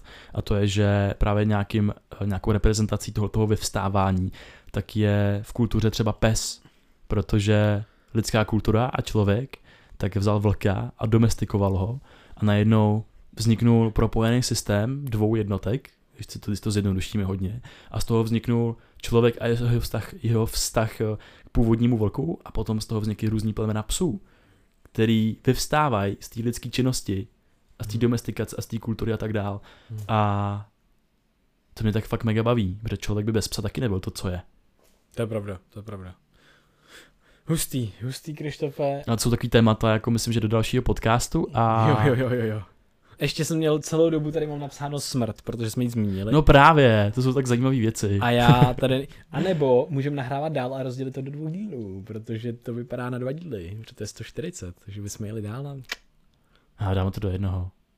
Já nevím, no, jakože... Ale tady to mě by bavilo ještě... Nebudem napínat posluchače a když tak se to můžeme zapnout za chvíli znova tak Jo. tak jo. takže, tak jo. takže vy si užijte dnešní díl, my jdeme nahrávat další hned. Počkej, ček, smrt žije, bu, bu, bu. Carpe, Carpe diem. tak bu, bu, bu, dej stát i ty, ne? Jo no, hej, Krištofe. Mi prasklo sklo, zas to světlo, vykouklo zlo. Krištof se stal katem. hej, Kato má dobrý pseudonym. Jo, Kato, jo, kato, smrt, to je dobrý, smrt a Kato. kato. Kato. Hele, hmm. to je cool. Uh, prosím tě, teď jsi mi dal velký smysl pro dnešní den. Jsi velký nesmyslný a teď už má velký smysl. Jo. jo, jo, jo. Jsi taky jeden velký nesmysl. ale, ale jakože fakt tě cením, protože jsi takový nesmysl, ale utváříš můj smysl mm-hmm. ve světě. To je true. To je super. Takže doufám, že i vy máte nějaký svůj nesmysl v okolí, který uh, vám trošku nabourává vaši zkušenost a pomáhá vám vytvářet smysl v tom světě. Jo. Díky moc za poslech, jestli jste se doposlouchali až sem, jste hustý. Díky za všechny krásné zprávy, podporu. Uh, sledujte nás na Instagramu, Facebooku i na YouTube. Na YouTube dáváme různé výstřižky z těchto dílů a dáme tam naše videa, takže můžete vidět naše ksichty, nejenom je slyšet. Uh, slyšet naše ksichty, nejenom slyšet naše držky. a to by šlo jako mozky. vidět ksicht, nebo slyšet ksicht. Jo, to by šlo. Jo. Au, mé oči. právě jste slyšeli naše ksichty. Jo, počkat, úplně si představuji, jak jenom facku opět, jo, právě jste slyšeli ksicht, Krištofův ksicht. Ale fakt, já jsem dal do očí hrozně, au. Interakci Vojtyho ksicht, no to je jedno. ah, no, uh, tak to je dobrý, hej, to jsem nevěděl, že budou moc být slyšet naše ksichty v tomhle hey, to, díle. No, to je fakt dobrý. A kam myslíš, že by si zvládnul, aby byly slyšet tvoje vlasy? Počkej, já to zkusím. Možná jo, možná se něco uslyší. To no to nevadí, tak teď, teď to je zajímavý. Uh, my jsme se hodně uvolnili, takže to je super. A, no, ale jen, no, mě no. napadla jedna věc uh, v průběhu toho, toho dílu a to je, že vy nám dost často píšete úplně skvělé zprávy a prostě my v jakýmsi, my teď toho tvoříme víc, asi jste i slyšeli o našem druhém projektu Code of Life, uh, o našem projektu Code of Life, kterýho se ten podcast brzy stane, už je součástí, a píšte nám skvělé zprávy a my nemáme tolik času debatovat a rozvíjet ty myšlenky a tak dál, tak mě napadlo, jestli byste vy, co jste se doposlouchali až sem, měli zájem o jakousi třeba uzavřenou nebo otevřenou skupinu na Facebooku spojenou s tímhle podcastem, kde byste se mohli propojovat a bavit a komunikovat o věcech a o, to, o otázkách, které vás zajímají, protože vy nám píšete se skvělýma věcma. Spousta z vás jste naprosto fenomenální a bombastický a magnificent v tom, co děláte. v tom, co děláte, o co se zajímáte. A No, že by to byla skupina, kde... Hej, to, mě, to je hustý, protože vlastně dost často nám přicházely zprávy, ty jo, vy konečně řešíte, co řeším x let a nemám nikoho s kým to řešit. Právě, Takže, takže to, kdyby se se byste to, mohli, byste to mohli řešit prostě všichni spolu a my s váma, protože jsme tam byli. Jo, A vlastně by mě moc bavilo se o takovou skupinu, takovou Jo. skupinu rozvíjet a být mezi takovýma lidma. Super, to je moc dobrý nápad, to uděláme, protože teda napište nám, jestli to chcete, někdo, protože si myslím, že by to bylo hodnotný Mhm. mm-hmm. pro všechny. Takže kdo by chtěl, uděláme nějakou anketu třeba na Instagramu, potom, potom na díle, co vyjde uh, a budeme se těšit na vaše odpovědi. Jo? Tak super, Krištofe, díky moc, bylo to... Já taky děkuji, Vojto. Hele, a víš, co mě napadlo? Hmm. My se vůbec neumíme vyjadřovat. No, Když občas jde, ne, když jde o ale nějaký jo. formální věci, my se neumíme vyjadřovat. Formální moc nejdou, no. Ale já, já mám pocit, že se občas spojí tak hezky ty věci, že Hmm. z toho vyleze úplně wow, to jsem řekl, to je cool. Jo, to je hustý, no. Vždycky napadne nějaký jako cizí podcast. Třeba Sean Carroll, jak tam jede ty bomby a teď jo, tohle, tohle, tohle, tohle a já se pak něco snažím říct podobného a je z toho Jo, jasně, jasně, že jsi to mohl dát do té jedné věty a řekl to v těch třech větách No, no. třeba nebo a čtyři. znovu jsem se to třikrát ztratil a zamotal. Jasně, jo, jo, jo. Jako No teď. a v neposlední řadě nás můžete podpořit i na startovači, třeba si nekoupit kávu a poslat nám stovku měsíčně a je to mega hustý, protože nás podporujete a jsme vám všem, kdo to děláte, moc, moc, moc vděční. Jsme vděční za každý sdílení, je to neskutečný. Je to fakt a skvělý. Jako, všem, děkujeme všem i budoucím startovačům. Ohromně nám pomáháte, protože postupně se stáváme soběstačnější a máme větší zodpovědnost za to, co tvoříme, co děláme, protože to je jenom v našich rukách a můžeme teďka tomu dávat víc energie a víc pozornosti, což prostě je důležitý, takže moc díky. Přesně tak a i díky tomu teď nahráváme na lepší uh, mikrofony, takže Jo. díky moc. A ty nám poslal teda Herbal Store, protože Herbal Store prostě nám zavolal jednou týpek a říká, hej, já vám nevolám proto, protože prostě uh, tam posíláte jako lidi a tak, protože prostě, že jo, tam nakupujeme tři roky, tak jsou super, ale nám se fakt líbí, co děláte, my bychom vás chtěli podpořit, tak, tak jen tak, jen tak nám prostě poslali mikrofony teďka, takže to je taky zajímavý, že prostě Jo, je to skvělý, Taková co se podpora děje. mě jako, jako mě to rozbrečí, protože někdo si váží něčeho, co děláš, to, to je, to, to, to se nestává tak často vlastně. Mhm. Tak jo, tak jo, ještě jednou děkuji moc, moc si vás všech vážíme a klidně si to kafe kupte a můžete nám poslat stovku i tak. yes, bro. A mějte krásný den a zkušenost s realitou. Přesně tak, mějte se krásně, ahoj.